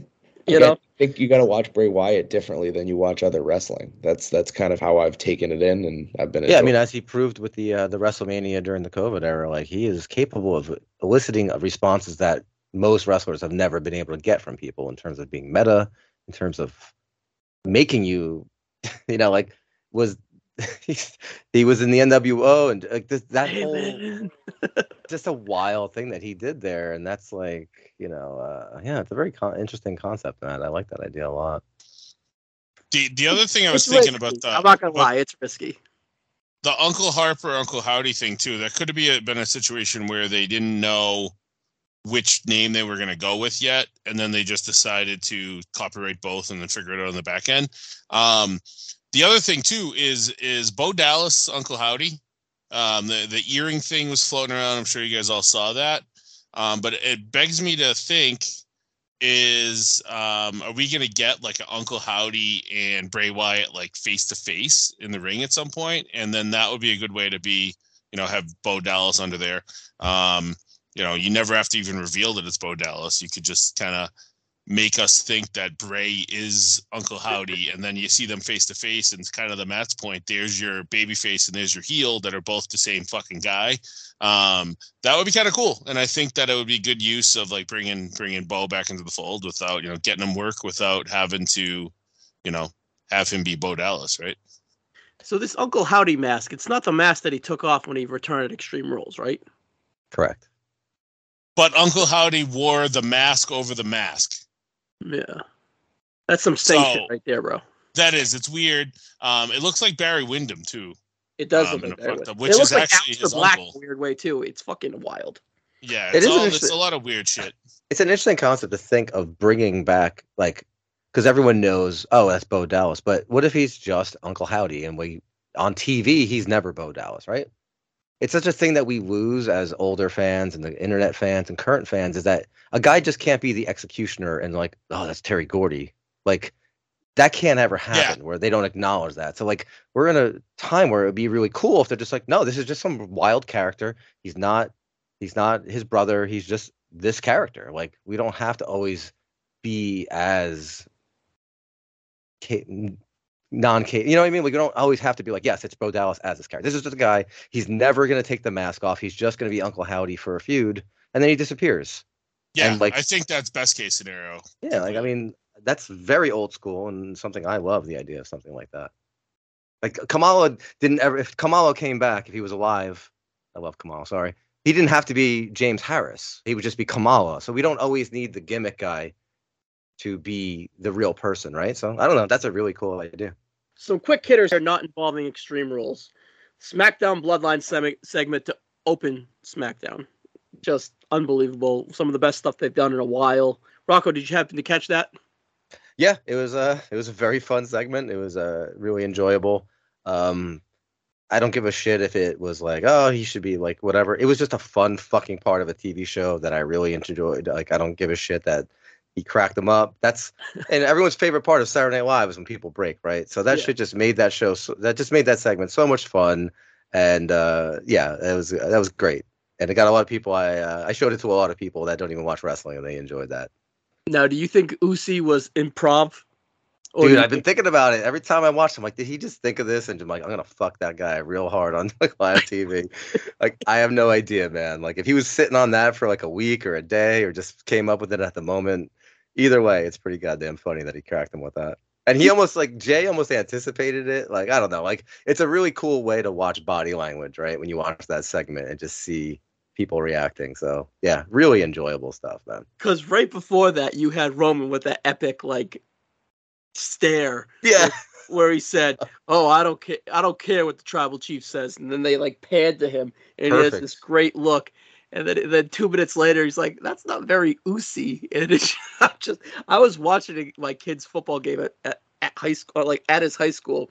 Well, It, I didn't even care the stands watching it because I don't give a fuck, and I'm just like laughing, and people are looking at me, and I'm just shrugging my shoulder, you know, like I don't care, you know. So I, I don't know, it was just great. The game was a blow up, by the way. I- I, should have been watching. I think the best part I think the best part of it was how Jay was trying to do this like probably the most serious segment that he's done in a while and he just Yeah. couldn't keep it together. He keeps like covering his mouth, looking down.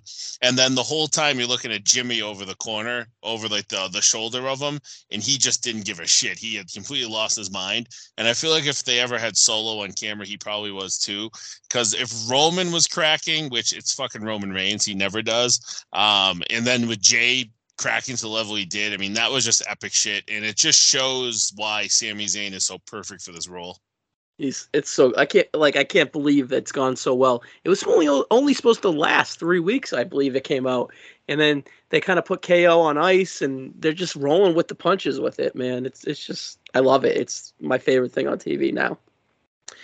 All right, the next quick hitter here we have the United United States title scene slash the Raw mid card. We got Riddle versus excuse me Seth Rollins versus Austin Theory was an excellent non-title match. Some would call it a banger.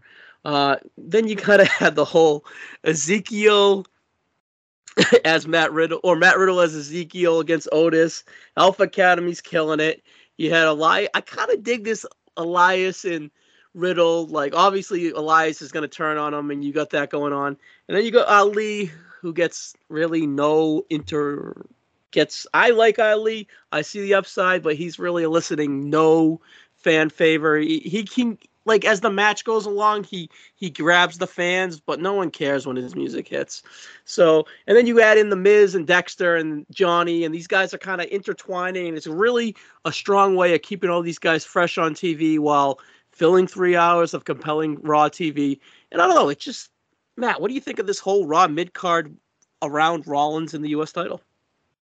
Uh, I love it. I think it's been I think it's been so cool. I think that's one of the biggest vote of confidence for Triple H's reign in WWE. It's it's starting to feel like everything matters.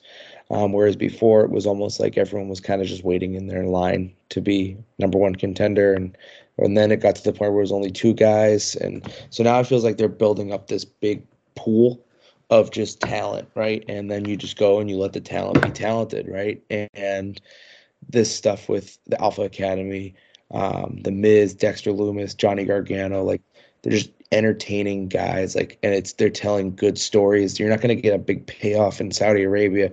You're going to get a payoff in a couple weeks on raw. And i think that's what wwe's been really missing over the past couple years is that week to week television. And i'm really enjoying it and i'm really enjoying who they're putting in that spot Come on, speaking of Saturday Night Live, they they pulled off that stupid chips gimmick with Alpha Academy, and it was unbelievable. It's just like those guys are just fucking. They rule. They are awesome. It's not chips, it's Chippendales, but just different. Chips, chips and Dale, same thing. Well, first of all, you're you're 50, you get it. Um, all right, the next the next storyline here we got is the Miz and Dexter Lumis. Johnny Gargano started to get in the mix. Last episode we were talking about that, and we found out that they spoofed Unsolved Mysteries. And I don't know if Johnny's making this up, but apparently Dexter was on hard times after getting fired. The Miz staged Dexter uh, kidnapping him to kind of just to elicit sympathy that paparazzis and celebrities seem to do this bullshit or whatever. And then the Miz stopped paying him, so now Dexter's really mad and really wants to get his money. So that's the gist of it. Uh, honestly, Gargano is kind of a cornball to me. I'm not really feeling this vibe with Johnny, but um, I still feel his overall value. He still has some star power, and um, I'm glad they're not pushing him in the main event, maybe right away, if not ever. Um, so he'll find his groove. I'm not worried about Johnny, but I don't know. This was just a miss to me. It feels like that Ciampa got hurt and they kind of pivoted. They had some ideas of what it could be, and they kind of pivoted to this, and it was a risk and it, just a swing and a miss, in my opinion. It wasn't the worst thing I've seen on TV, but it definitely wasn't really the best you know. So I don't know. Uh, Rossi, what do you think of that spoof? And is is this over? I, I the spoof cracked spoof cracked me up because I love the reenactments of like Johnny playing yeah, indie. that part I like that. Yeah. That stuff cracked me up. Um, and yeah, I mean John Johnny's definitely been a goofball. Um, but it kind of reminds me of Braun, like when Braun came back he's just kind of lingering on TV. There really isn't a story for him to sink his teeth into yet. Um, and you know, it seems like this feud might be pivoting off of Lumis and uh, Miz over to Gargano and Miz, and um, if that happens, and that's not a bad spot for Gargano to be. I mean, Miz has kind of been in that goofball spot for a bit, and but it also could work that if um, you know, if Candice doesn't turn heel, then you could probably get some Maurice Candice ways to fit this story together as well. Um, it could be a way to get Indi up too, because you obviously teased her in that format, and you know, Corn Candice has talked about it a little bit too. Um, again, this all kind of goes against what I was saying with Candice turning heel, but ultimately, I'd still love to see the way back together. Um, whether it's with Theory or not, I think having Lumis, Indi, Candice, and Johnny together in some format sounds cool. Um, it could also be that Gargano was supposed to do something with Ciampa by now, and the Ciampa injury kind of put everything with Gargano in the barn burner. But I mean, think about how good this WWE roster is right now. That we're talking about how guys like Johnny Gargano and Kevin Owens are just on the bar the back burner at this point. So there's a lot of good stuff that they can do with a guy like Gargano. Um, Lumis is kind of what he is. Like this is kind of the perfect role for him. But I mean, what's his staying power unless you do something like stable-ish? Um, when he kind of becomes a person that protects a Gargano or an Indi.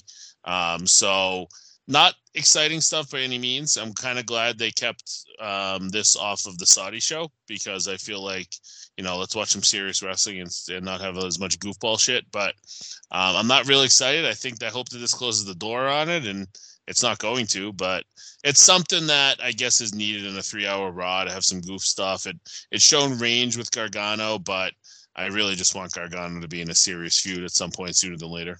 Yeah, I feel like Gargano is a better goofy heel opposed from a goofy babyface because this is the babyface. He just feels like a, a fucking unlikable nerd, in a, instead of like in a prickly, annoying heel nerd. You know what I mean? I don't know. It's just oh, he's a natural nerd. Nothing wrong with being a nerd. It just doesn't really feel like it's vibing with me right now as a babyface. But he'll find his grooving. I, he's talented dude. Triple H knows him, and I'm not worried about it at all. All right, Rey Mysterio versus Gunther for the Intercontinental Championship tonight on SmackDown. Rocco, one word answer: banger alert or no? Oh, absolutely. Real quick, it's it's the perfect match for a tape show. Yes, I'm actually looking forward to it. I think I bet you it's awesome. Yeah, who fucking cares if you know the outlook? If you look it up, who cares? It's going to be a fucking sick match. Doesn't matter if it's taped or not. Yeah, I just can't wait for Gunther to larn dart and chop Rey into obscurity and fucking make him hurt more than Dom hurt him. And, and Rey's going to prove why he's one of the best guy at emoting in a mask in maybe the history of American wrestling, right? Like he's going to be terrified. It's going to be great, and uh, we're going to love it.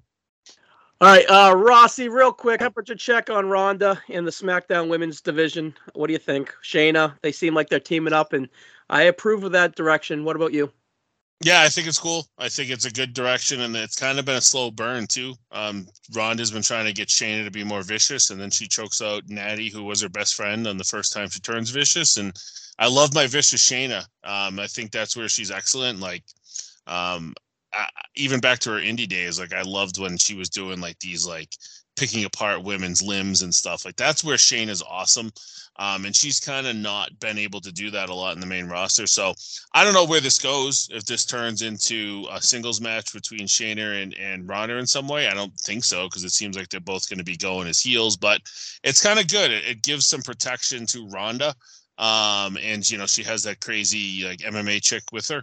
Um, it, it's it should add to some more TV. And, and here's the deal: a lot of people are still down on Ronda. I think that ever since she's come back um, in August, she's been pretty good. Um, they they've done a good job in making her be a little bit more serious, and her as a heel is just their lane. Um, I don't know why they ever thought she was going to work as a babyface um, when eventually they knew she was going to have to be a heel anyways. Um, they sure tried, and it was probably just because they had heel um, Charlotte as an opponent, but Ronda's Ronda's able to do pretty much whatever you want her to in a heel role.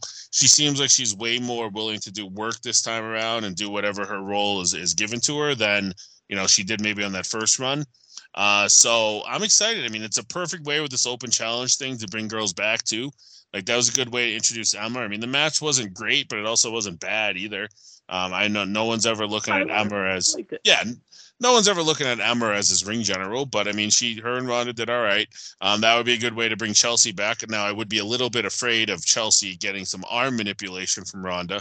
Um, she might snap like a twig, but there's way. It's a cool way to introduce women to the roster, and you know, and almost to the point, there might be two women, too many women on this roster, but there's a lot of bad ones too. So if they cycle some of them out and get some of the good ones in, um, you know, we'll see where it all goes. But Ronda kind of just continuing to be terror terrorize the roster as a heel um, until we get a Becky back or you know whatever they decide to do with like a big baby coming after her. I'm all for it. I think it's the best use of Ronda and really you know the best way that they can kind of get her heated up a little bit on the uh, run up to Mania. Yeah, I like it. I think it's a perfect marriage between them. There, there's chemistry, and when Ronda's comfortable, she's usually pretty good, and she's going to be comfortable with Shayna. All right, let's just do a quick NXT checkup before we uh, get out of the WWE TV segment. All right, Rossi, Dijak's coming back. Where do you think he fits on NXT? Is he an opponent for Bron? Is he uh, in the mid card, kind of like Apollo? Is he going to be Donovan Dijak, or what is he going to be? it seems like he's going to be Di- Dijakovic again or whatever he was before. Um, I feel like when they burnt the mask, that kind of built that up. Um, again, somebody I would slow burn with, you know, maybe have him, you know, go right after the North American title or something. You know, him and Carmelo have a little bit of history up here in New England. Um, so you can maybe do something with them. Um, you know, him and West would be a cool match. I mean, all those mid card guys with him being the big bully, I feel like would, would be really good. Um, and then ultimately maybe you can get to him and Bron. I mean, I don't know how long Bron's going to be on this NXT roster. It seems like it's going to be a little bit, but I mean, Dijak and Bron sounds awesome. Um, Dijak has those those matches with Keith Lee that are still some of the most talked about matches, you know, of the last few years. Um, and you know, I don't see any reason why Bron can't be, you know, 80% of what Keith Lee was in those matches. So um, I, I think that's a direction that I'd ultimately get to. I mean, you probably have another uh, you have another December pay per view, but I wouldn't expect Dijak, you know, and, and Bron at that point. But maybe by the Mania weekend one, that could be the way to go. Um, or if they do one Rumble weekend or whatever. Um, sounds like a really cool match. I'm all in. All right, two other things. So I was going to ask heel or face, but it sounds like you want him to be a heel, and I was going to say over under six months, and it sounds like you said over. So there we go. yeah. What actually was funny is when you were talking about how Kross should have been in the tag team, I immediately thought, well, him and Dijak would have been fucking cool. Yeah, that's actually uh, pretty awesome. I'm not gonna lie. Uh, they should actually on the Kross of it all. They should throw him in the maximum male models. I think that's just, just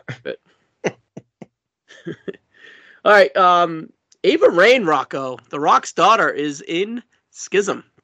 Um, I think there's potential for this to be a long-term good introduction for her. I like the sit down interview this week where she was kind of like, I've been here for three years. I've been injured.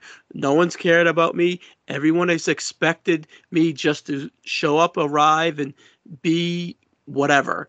And this family took me in. This family made me feel like I had purpose. And this family um, just, I don't know. I just feel like the vibe's cool. I was surprised it was her. I thought it was going to be Isa from uh, NXT UK. But when it was her, I was like, oh wow, that's could be a bad move, but honestly, I like the upside and the int- it's intriguing in my opinion. Rocco, what do you think? I think it's amazing. Uh, she's 21 years old. She's very young, and the idea that the Rock's daughter is in a angle with CZW's Joe Gacy, Chainsaw Joe Gacy, who was a guy that I've literally seen in barbed wire matches in New Jersey, and it's he's the stable he's in. Like the yellow mask were part of his CZ. It's a CZ. He's using his CZW gimmick and character, and the yeah. Rock's daughter's in it, which makes me think the Rock has watched CZW matches with Joe Gacy and Wife Beater and all these things, and Larry Legend getting put through a, car, a barbed wire board. So that's just insane. It's such a perfect idea of like, well, yeah, like people are gonna watch whatever she's doing. Like her having a match against whatever it means nothing compared to this crazy gimmick. She's in a cult. She's kind of almost the Rhea of this. Not really the Rhea, but she's the uh, the the female character who's not subservient to a male in any way. Like she's a she seems almost like on the level with Gacy. It's just a fucking wild thing, and I'm I am all here for it.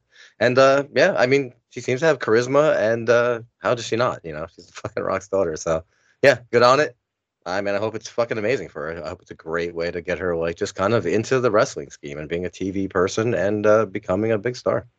Yeah, I, I, definitely see the upside in it, and I uh, I think it's going to work, especially after that first interview. So, yeah. I don't know, I'm here for it. Oh, yeah. All right, Matt. Big, are you an NXT guy? Uh, where where are you at on NXT? And Bron Breakker, where do you see him in the next six months? Um, I'm definitely getting more back into the swing of things with NXT. I, I I tried to give it a shot during the the color the color era, but Color splash era. Okay. color okay. splash era. Uh, just wasn't really doing it for me. Um, you know, it's still it was still there was still some good stuff that came out of there, and I I do think Bron Breakker is one of them. Um, I think kind of he is on track to make his main roster debut. Um, I think it's going to be probably around Raw after WrestleMania time. So I think he's going to hold that title for a little bit. Um, I was originally kind of at the introduction of this uh, splatter color era of NXT. I wasn't really interested in Bron Breakker. It kind of gave off that like kind of shove down your throat vibe. Um, so, but lately, just with the stuff they've been doing with Tyler Bate and Dragunov and McDonagh, like putting him up against these like these like old school NXT guys, it's kind of slowly but surely kind of putting him in that mix of those guys for me. Um, I'm liking that they're going to do something with Von Wagner. I think down the line you got to do something with Carmelo Hayes. I think that's the big one. Uh, but I also could see those two going up to the main roster at the same time. But I think the big one is the next natural step for both these guys is a Carmelo Hayes Bron Breakker uh, title title match, and uh, you know maybe move him up to the main roster. But I think it I think it's got to be impactful. I think I like his look. I think he is perfect for WWE television with all the color changing singlets. You can sell 120 different action figures. Um, the guy fits like the main roster vibe. I think he's going to come up. I think he's going to come up with an impact. Um, I could see him as like an intercontinental United States title guy fairly quickly. Yeah, I like him. He's I liked him instantly. I didn't hate the name. I remember him being a name, but now it's just like it feels like second nature, you know. So, oh, um, I think he has big upside still, even under this new regime. And uh, yeah, he just oozes charisma. And you know, yeah, he's I- got that. He's got that main event star look to him. Um, I think, and I think you, regardless of who's in charge of the WWE, I think you need those like staple guys. You know that that particularly quote unquote Vince McMahon would quote unquote love. I do think you need a few of those staple guys in there um, to balance out the other guys who might not have that prototypical look. So I think I think he's going to fit that role really nicely down the line. Yeah, and, and I think he'd be an interesting heel one day too. But uh, all right, that's it for uh, the WWE TV report. Let's get into Ryan's thing of the week.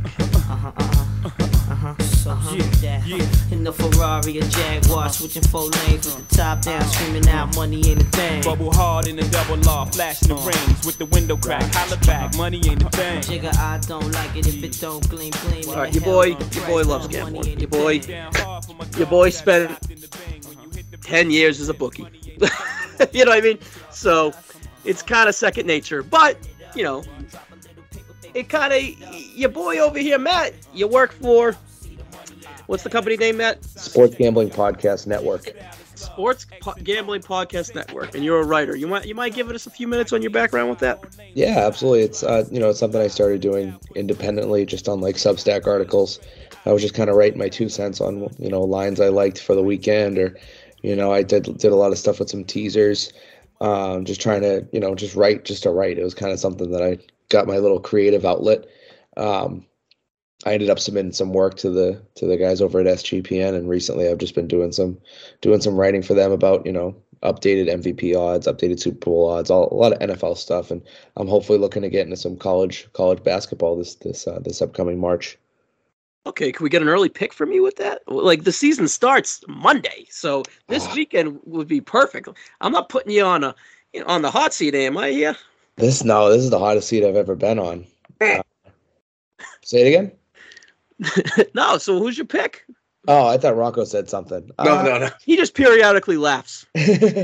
um, let's go. Let's just keep it safe. We'll go Duke for now. We'll go Blue Duke. for blood. now. All right. Yeah. I'll change it in a couple weeks. All right. Well, How about the locals here? You're a New England guy, Massachusetts. So uh, PC, yay or nay? UConn, yay or blay? What's up? Um, PC, yay. I always like PC. Uh, UConn, nay. That's all. Here, here. All right, guys. I, all right, guys. I hope you have a good night. that was I would say eighty percent of the reason why I said that is because I knew I knew Rossi would uh would chime in. PC, uh, UConn, yay. UConn, yay. big big PC network here, by the way. Just like, just so you know, the the higher ups is a big PC guy. All right, so I get bullied. I get bullied all the time, Matt. well, I, I've slowly started to transition um, my writing, and I try to I try to do some monthly monthly articles on you know the best odds if you potentially find yourself in a situation where you're betting professional wrestling. And that is a decent transition we got here. So, how does this world work? Uh, I I understand the world that you can every pay per view in every match there are odds for a favorite and an underdog in a wrestling match. And wrestling is a scripted sports, and that's kind of wild. So Yeah. it is fake if you guys are not aware of that. And you if you are a writer within the WWE, you can place some money on these bets and win easily. or a wrestler or a guy with wrestling information. So It's that's kind of wild. But it's is there interesting. a it's interesting. So I have a few questions. Is there like a cap limit on Yeah. this? Hard cap. I think some What is that cap limit per bet? some of the books I've seen maybe will give you like a fifty dollar max, which is still a, like a crazy amount. Um, but I think I've had it capped at twenty five before, and I haven't yet to find one like legally in the United States gambling. But I think it's becoming more. Um, it's becoming more of a thing, believe it or not. Like you get those DraftKings things on the pay per views, like who's going to go through a table, yes or no, or whatever. You know, like they do those challenges through DraftKings. So I think we're getting there, but hard cap, hard cap. I think the most I've ever seen was fifty. Have Have you ever heard a story of someone obviously being a ringer and being caught for it? No, I ha- I have not. I have not. I think it's very difficult to. It's still pretty difficult to bet on professional wrestling. You you can do it through like some offshore websites, but a lot of times that I've ever bet on professional wrestling, I had to like buy a cryptocurrency and then put that cryptocurrency on that website, and then I would get that cryptocurrency back and I would have it converted into cash. so it was definitely a headache. I've never heard of anything anything like that though.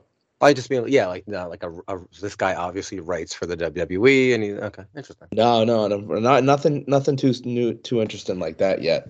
what I've seen too and what I followed it is that the the odds can sway so quickly because not many people are betting on it. So you get one guy that comes in and he puts 50 bucks on on Brock to win as a 600 plus 600 underdog. Now maybe the the line flips like almost completely because of that. Um so like you'll notice too that a lot of these pay-per-view like day of pay-per-view the odds will change in the last hour or so um and sometimes convincingly and that's where you kind of know you know who's going to win and then betting on it doesn't even become an option because if you've got like uh charlotte flair that's minus 1500 to win a match like what's the sense of even betting on that you know yeah The idea of pr- the prop bet idea is more interesting to me in terms of wrestling because it's a, there's more fun to it. Of like Yeah. what could happen? Is this is there going to be a drop kick thrown by the big like just random shit like that? And a Yeah. lot of that comes from I think almost drinking games from the Royal Rumble too, right? Because we used to all have like our weird Royal Rumble betting pools, right?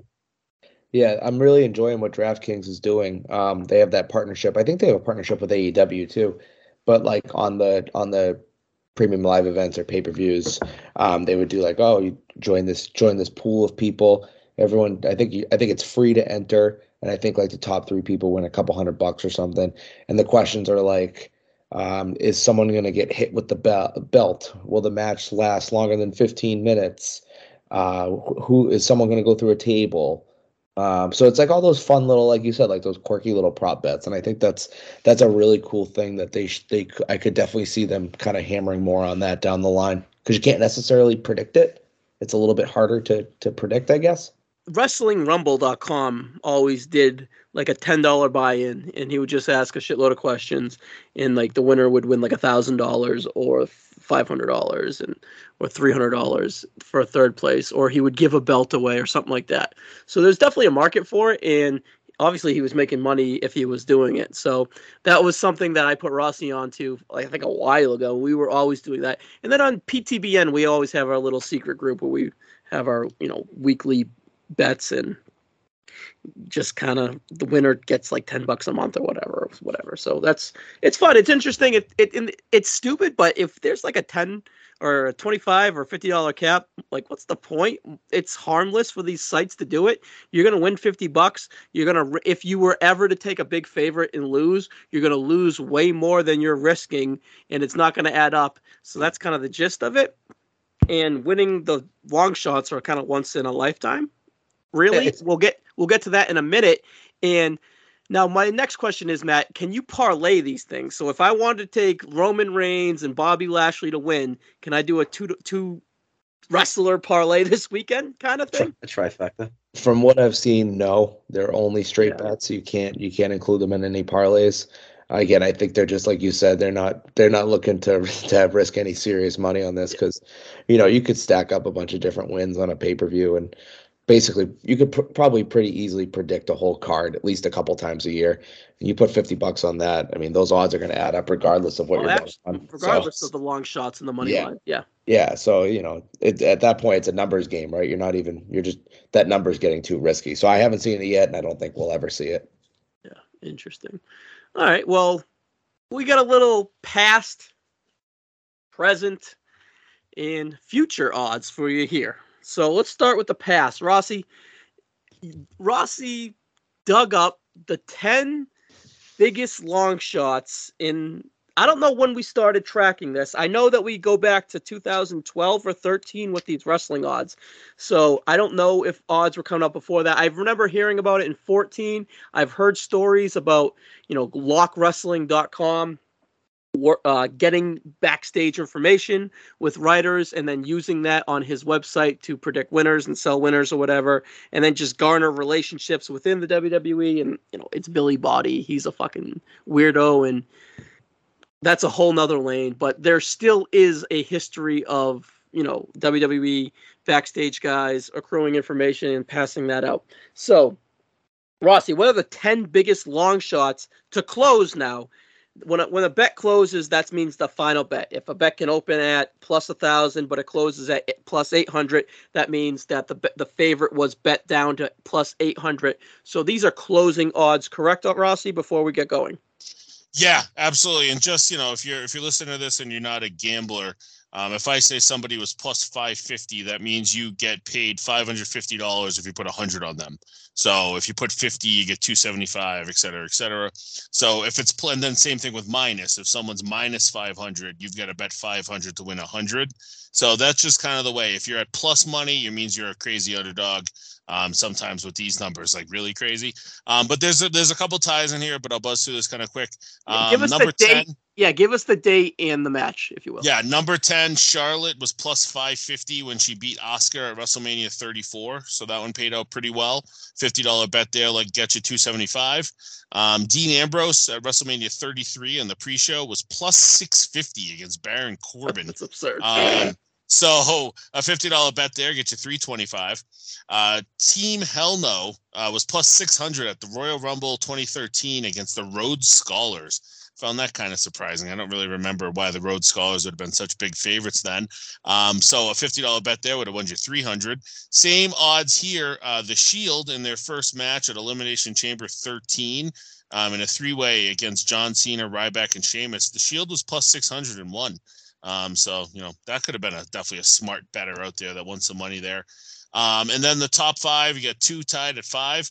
Big Show plus seven hundred um, beat Ryback at Money in the Bank fifteen, so a fifty dollar bet there, and three fifty.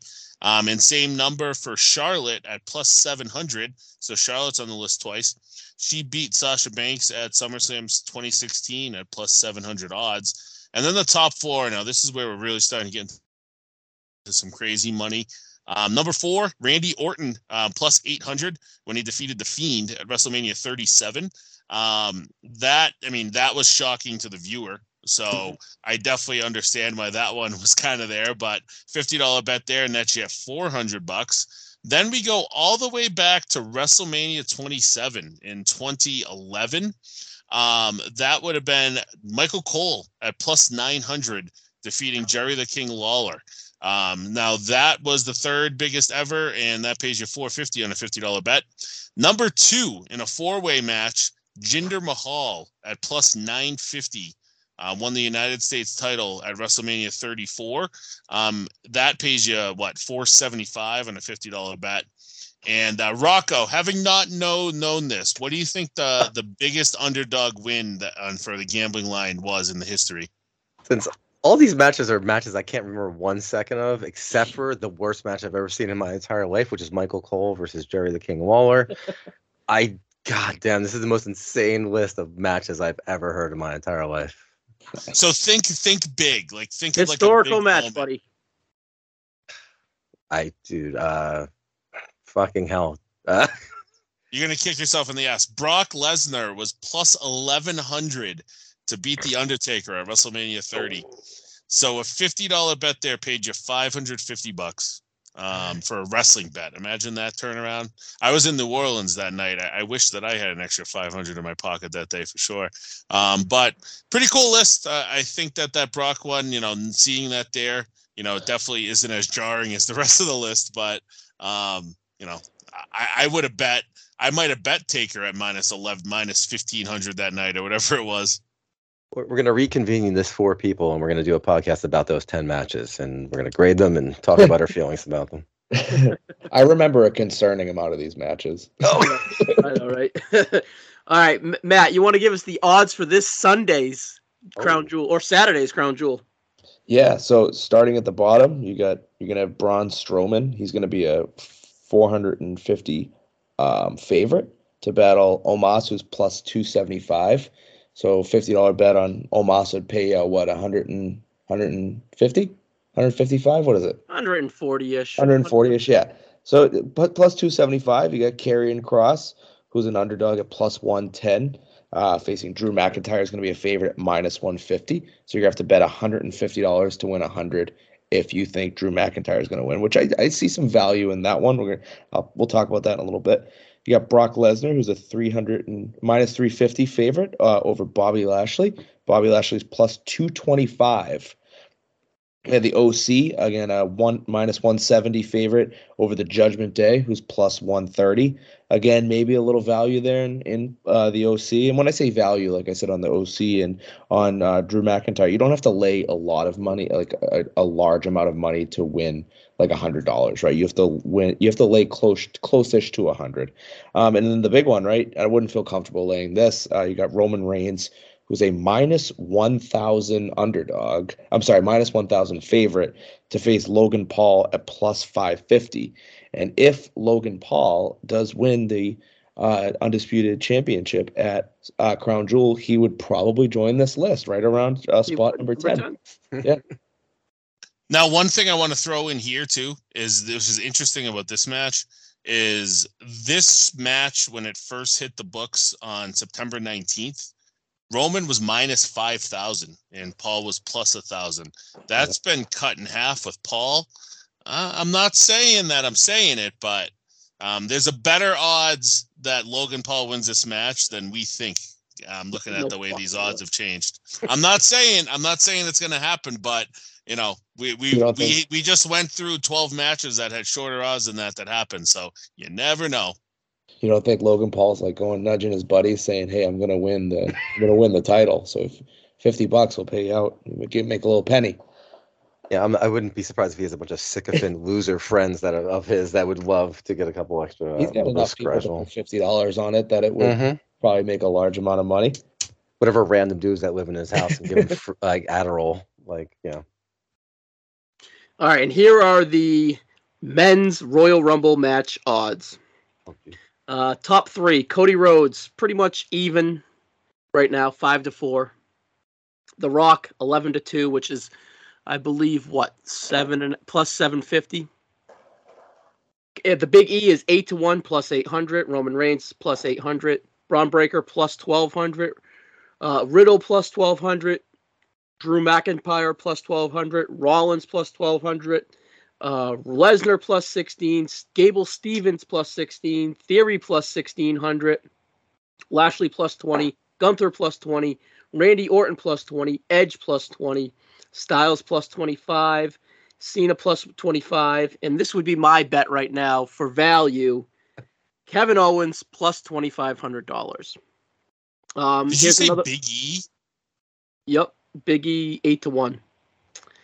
Um, it would be a year, so Was whatever. The, was the Uh, Rock on that list? The Rock is yes, he's second. He was eleven to two. So what's that? Four and a half, four fifty. I like that. I think that's a Yeah.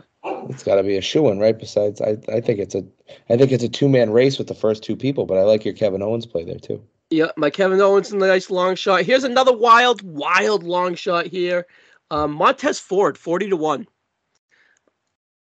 That's Not my dream. That's that's my that's my dream booking situation. the. I think that's the coolest idea if they could ever make it so a a tag guy could actually win. Like that would be the craziest thing. They've never He'd done be the that. best one too. Here's another wild one that I like. I like Sami Zayn, fifty to one, uh, and I like Madcap Moss, fifty to one. I like the respect they put on Madcap's name. Wait, Um, Shanky plus two fifty to one. Apollo Crews. Go Shanky. Go Shanky. I miss Go Shanky. Um, but and then we got the women's. The rest are just impossible. Put a All dollar on Shanky. Yeah, Grayson Waller plus 500, Carmelo Hayes plus 500, Mustafa Ali plus 500, uh, Santos Escobar plus 500, Von Wagner plus 500. Want to introduce any of those names? We haven't won the Rumble. Wild. All right, here, here's a quick women's. Um, Becky Lynch, five to two, so that's plus 250. Bayley plus eight plus 450, excuse me. Charlotte Flair six to one. Rhea Ripley six to one. That's really good odds in my opinion. Uh, Bliss and Belair 10 to 1, Rodriguez 10 to 1, Asuka and Ronda 14 to 1, Liv 20 to 1. Uh, I'm now I'm searching um Shotzi 80 to 1, Mandy Rose 100 to 1. S- That's Alba Fire plus 200, Cora Jade plus 200. Uh, Jacy Jayne plus two, Nikita Lyons plus 200, Roxanne plus 200, Brie Bella plus 250. Uh, can I get a Last Legend plus 250? No? Okay. Where's Santina Marella? Zoe Starks plus 250. Maurice 50 to 1. Uh, 500 to 1 for Maurice. So those are your odds. The Royal Rumble, both men's and women. And What's Sasha? she's not on the list, Mike. Oh, okay. Unless I missed her. No, I don't see her. So, newsflash: the this listing was re- released on June 23rd. So it's a little old, but those are the most recent ones. Uh, there might be more recent ones, but this is what I found. So it's interesting. If you bet them, if you bet Sami Zayn 50 to one, it's not bad odds. KO 25 to one, that's not bad odds. I bet you those are top five guys now if we were to do them. Really. And you know what's interesting too that I was thinking about as you were reading off those odds? We're kind of in like uncharted waters with this Royal Rumble, right? We don't know how Triple uh, per, how Triple H would book his Royal Rumble. You know, it's good point. we've had some long shots win the Royal Rumble before. That used to be the thing, right? It was your it was your ticket to fame, and so maybe they could there could be a long shot that wins this Royal Rumble and you know gets that that ticket to fame. We don't know exactly what Triple H has planned out for the Royal Rumble. honestly, I love Montez 40 to 1 and KO 20, 25 to 1. I love those odds. I think those are great odds. But uh, that's kind of Ryan's gambling corner. Let's, uh, Rocco, what do you got for us? What are you going to ramble about as we get out of here? Hello.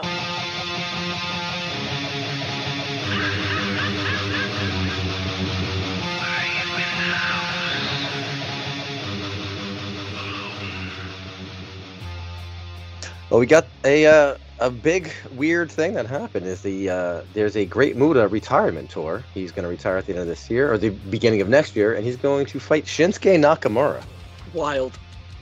in Anoa uh, in January 1st of 2022.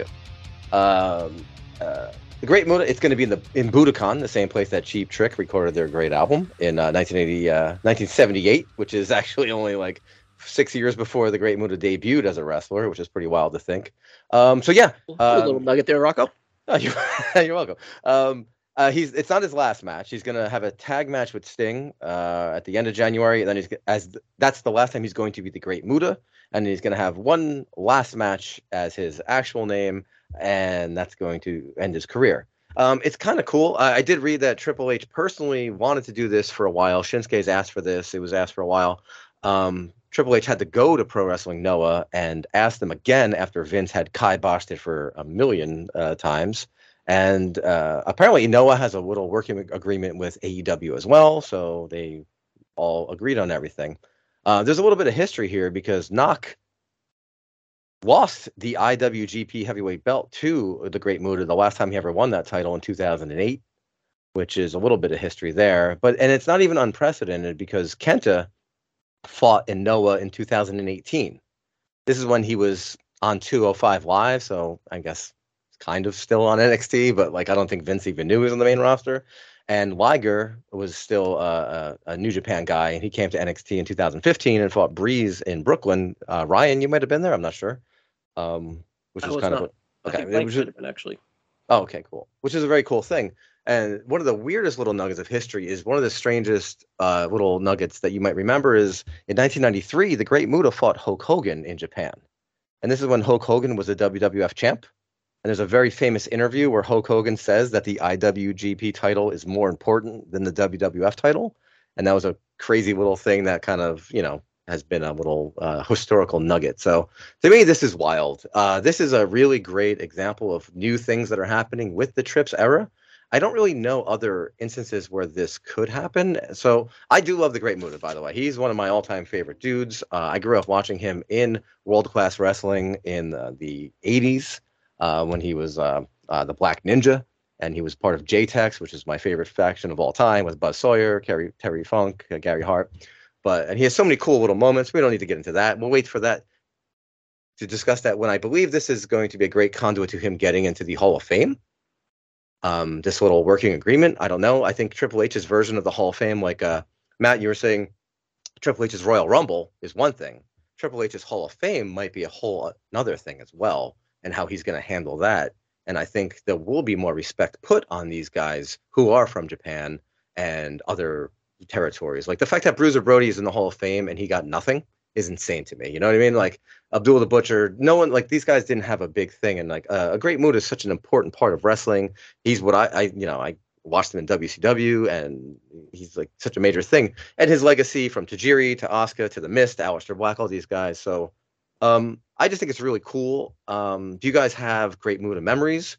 Do you guys have memories of um, do you guys think it might lead to other things? What kind of things would you like to see? I'm having a hard time really think of anything maybe than like a Rey going to Mexico, but like I don't know.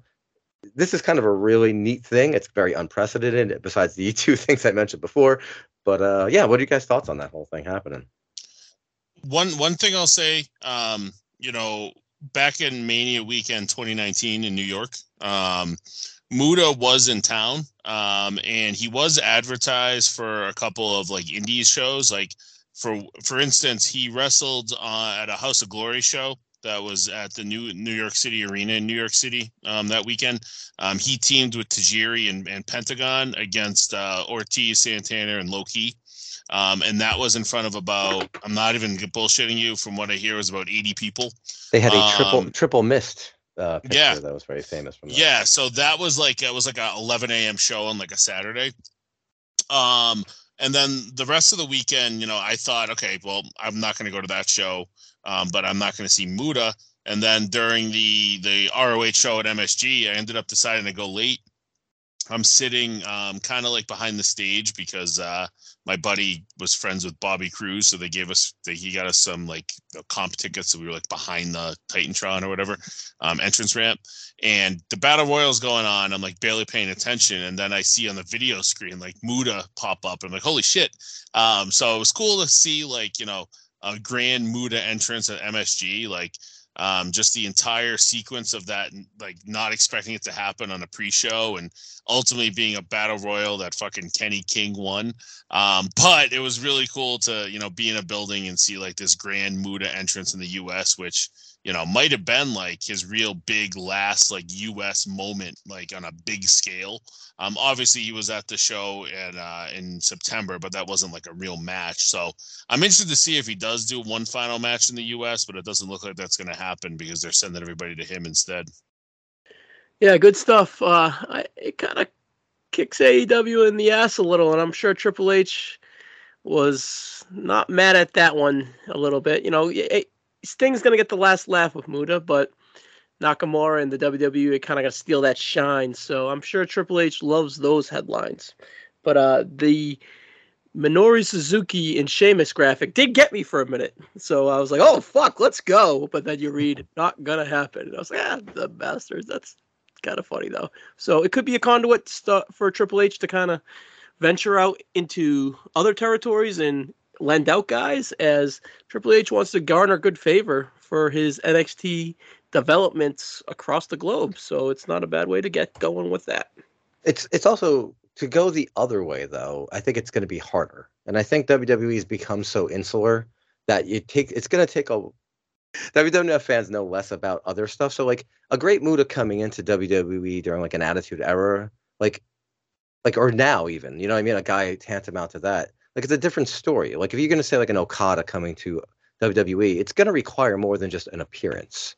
You know, like so it, it going the other way seems like a lot harder of a task, right? Eh, one night we'll see. I don't to know. be to be important, you know, for them to really have like the gravity of who the Great Muta is is going to be lost on a lot of people.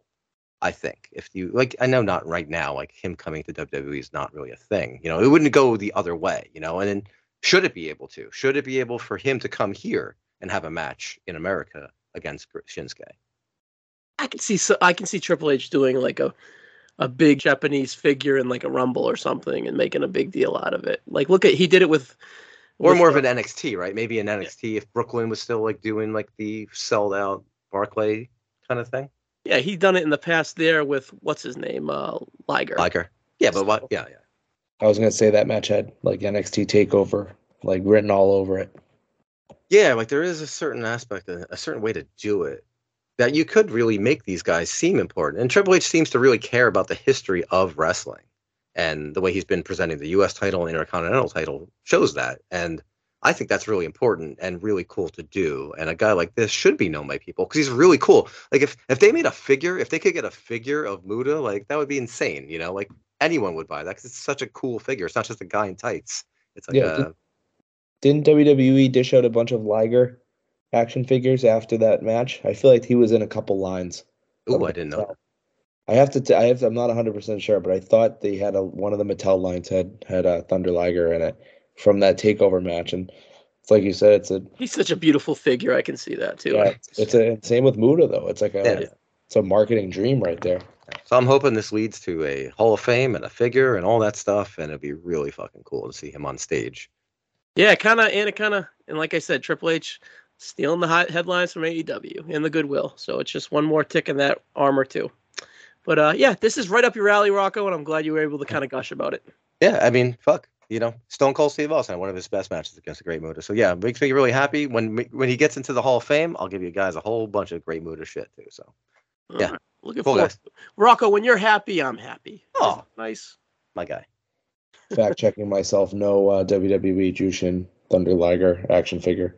It is a ringside collectibles, which I think maybe threw me off for a minute, but it's a uh, it is not a WWE figure. Coming soon. Coming soon. Coming up next is the Indie Corner. Rossi, bring us home, buddy.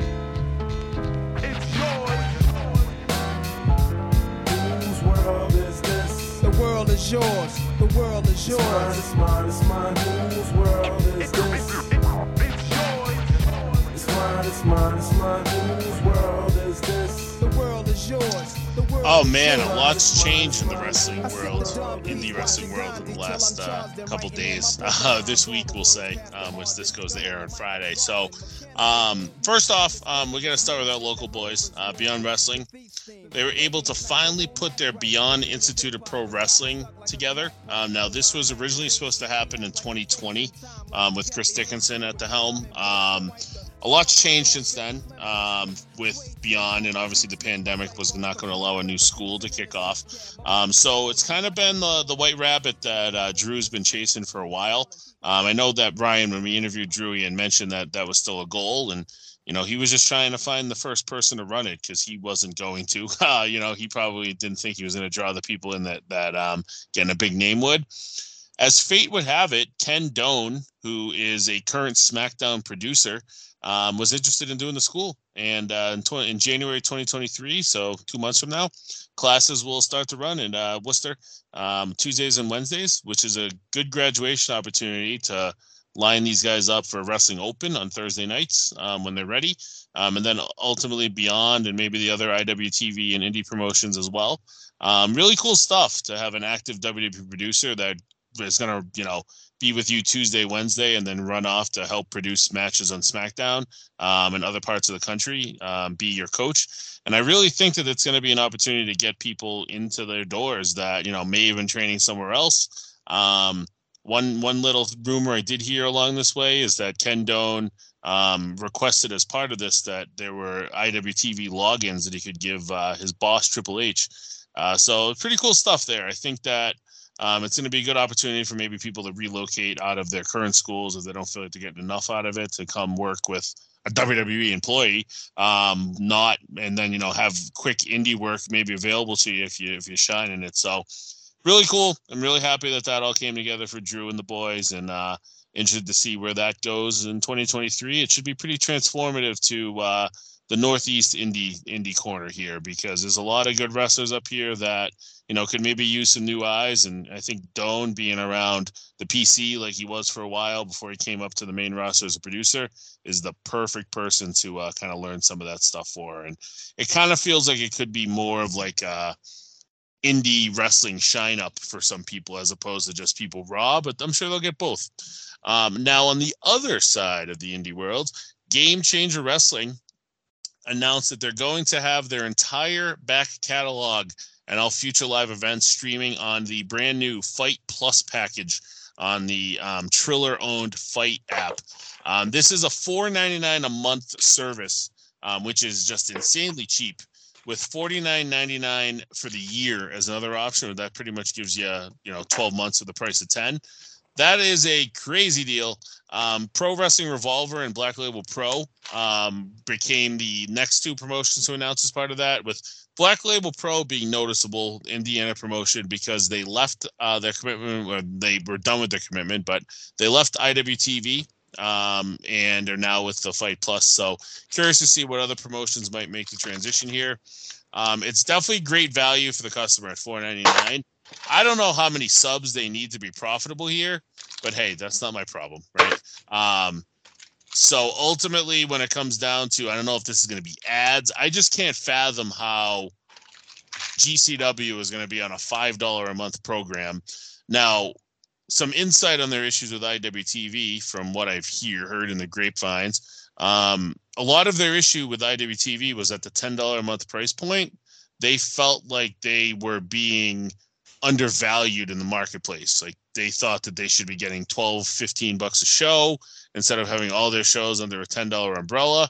Fast forward lawsuit and a year and a half later, and now they're on a format that's five bucks a month. Now, obviously, that Triller group obviously has a lot more money than an IWTV did, so there might have been more of a guarantee involved.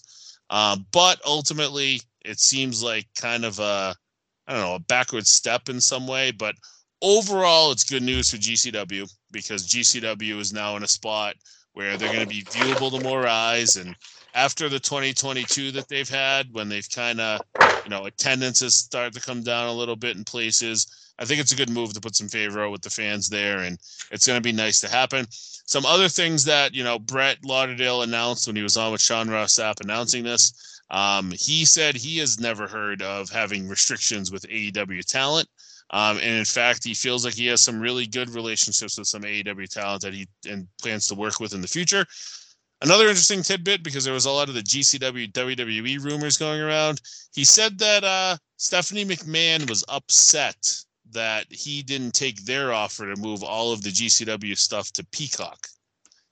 I take that with a gigantic grain of salt. Uh, but hey, you know, I'm not calling anybody a liar here today, but we'll see. Um, now, IWTV in response, they've had a lot of their promotions over this past week announce their loyalty to them. Uh, Prestige Wrestling, West Coast Pro, ICW, and of course Beyond Wrestling. Um, now, it's going to be really cool to see all of these promotions kind of have their Restival in Worcester at the end of end of December. Um, from what I'm hearing on the IWTV camp, that feels like that's going to be a good like reboot for the brand um, with all of their big promotions in one building over a three day span. Um, try to you know build up some good favor with each other and you know maybe get into some more working relationships moving forward for the good of IWTV. And I mean, that's where the Beyond School can come into play too, because if some guys blow up out of that school, they'll be able to find work in, you know, a prestige in the West Coast in California that they might not have had access to before. Um, and then obviously ICW if they want to get hit in the head with a gusset plate. Uh, speaking of Beyond, they are running Somerville the day after Survivor Series um, in Boston for a show called Motherload. That's going to be headlined by Masha Slamovich against Willow Nightingale. Um, and Bussy is battling Teddy Goods and LMK. That'll be a fun match. Now, GCW on the new platform will debut um, the Nick Gage Invitational on November 12th in Chicago before hitting Wisconsin for a Wisconsin Death Trip on the 13th. Little ode to Static X there. Um, then GCW returns to Providence on the 20th for Aura.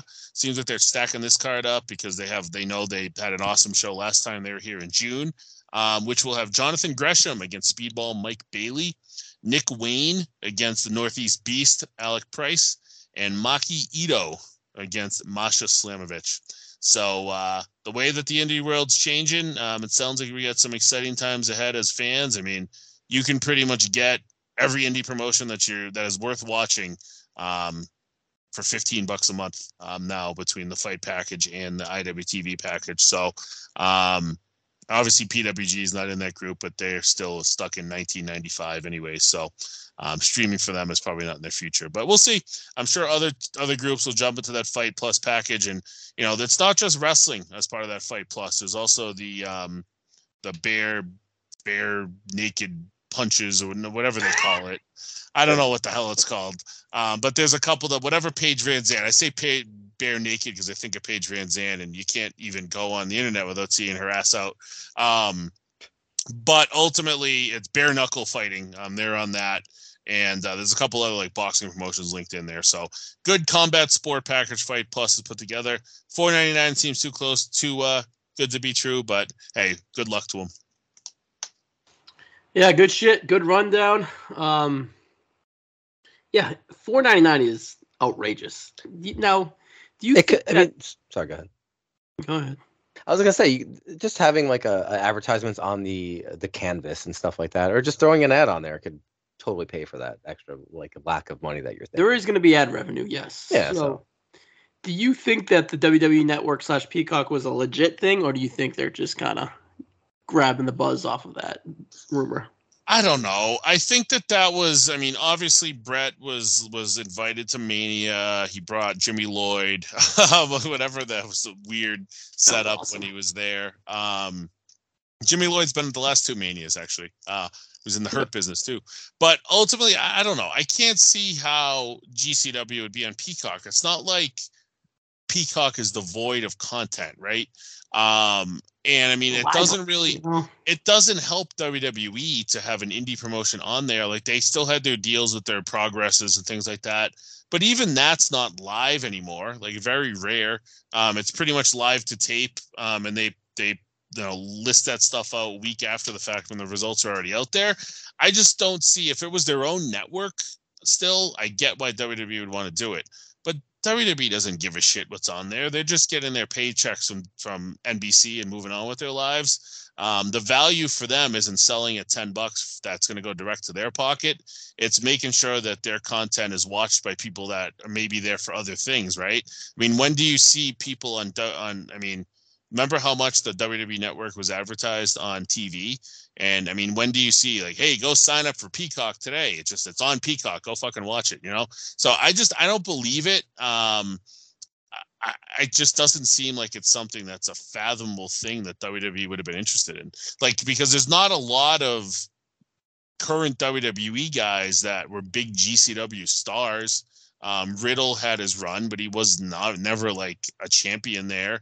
Um, you know, the the Rollins and the Ambroses of the world, like they had their bigger runs in ROH and CZW respectively, and Ambrose doesn't even fucking work for WWE. So it just doesn't it doesn't make sense, but I could see maybe maybe if WWE was trying to do it while Moxley was champion to try to cuck AEW, but even then, I mean, it's it just doesn't make sense to me. I mean, it's like a long-term library investment that they wanted, and they were nervous about.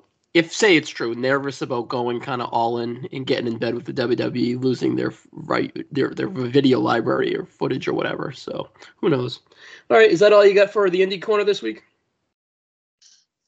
That's all, my friend. Um, we don't really. Next time we talk, we'll we'll run down the Nick Gage Invitational and start gearing up for uh, you know this the the tail end of the indie year. But we'll see how Fite Plus works over the next couple weekends.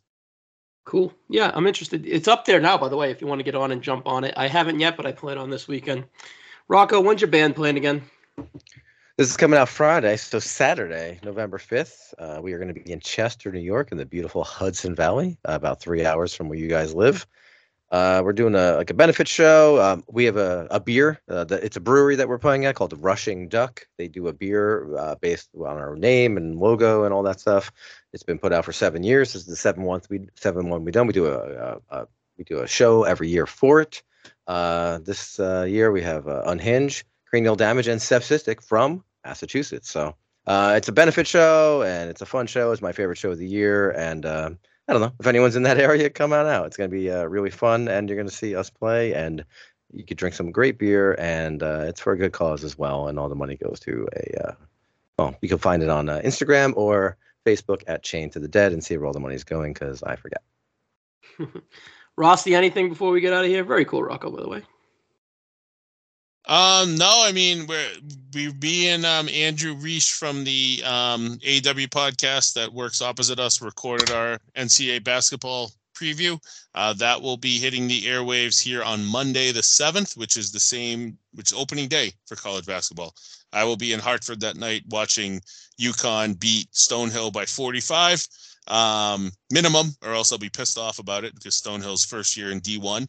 So uh, check that out. That'll be on the NoSo Network on Monday. We went about two hours. We broke down every conference. We made our Final Four predictions. Um, and it'll be fun to look back at when we meet back up again and preview the tournament in March. So check that out. I think it was an entertaining show. And Andrew is just a walking, talking college basketball encyclopedia. The guy knows everything and he's really fun to talk to when it comes to college hoops. So I think if you're into hoops at all, you'll enjoy the show. If you're not into hoops at all, listen to it. And I bet you will be after listening to Andrew and myself go through um, players of the year and things like that. There's a lot of interesting content there. So, Matt, listen to it. It might help your betting, man. I definitely will give it a listen. I'm, I'm, I'm excited. I got to learn a little bit more about UConn. And I will be in, in Tuesday, I will be in Providence for the real home opener where Providence opens up against Rider. And if they don't win by 46 points, I will be very disappointed. Banner night. Banner night. That's right. We won a, we won a conference league regular season title. Let's hang a banner. Cool story, bro. All right, Matt, give us one more plug on what you got going on over there. Um, no, I was, first of all, thank you guys for having me on, and I had a, I had a really good time. This is this is a fun fun conversation. Um, hopefully, hopefully I can be back soon if I if I if I pass the test. But I guess you guys could uh, check out my articles on uh, sportsgamblingpodcast.com. Uh, they should all be under Matthew Cummings. They're all great articles. Cover all different sports. I think they're I think they're workshopping some sort of uh, what was it? Uh, what's the giant table tennis game? What is, what is it? It's like uh, no, no, it's like giant ping pong. Pickleball? Pickleball. Yes, they're, they're Wow, workshop, I'll go out of left field with that one. I don't even know. workshopping some sort of pickleball gambling uh, podcast.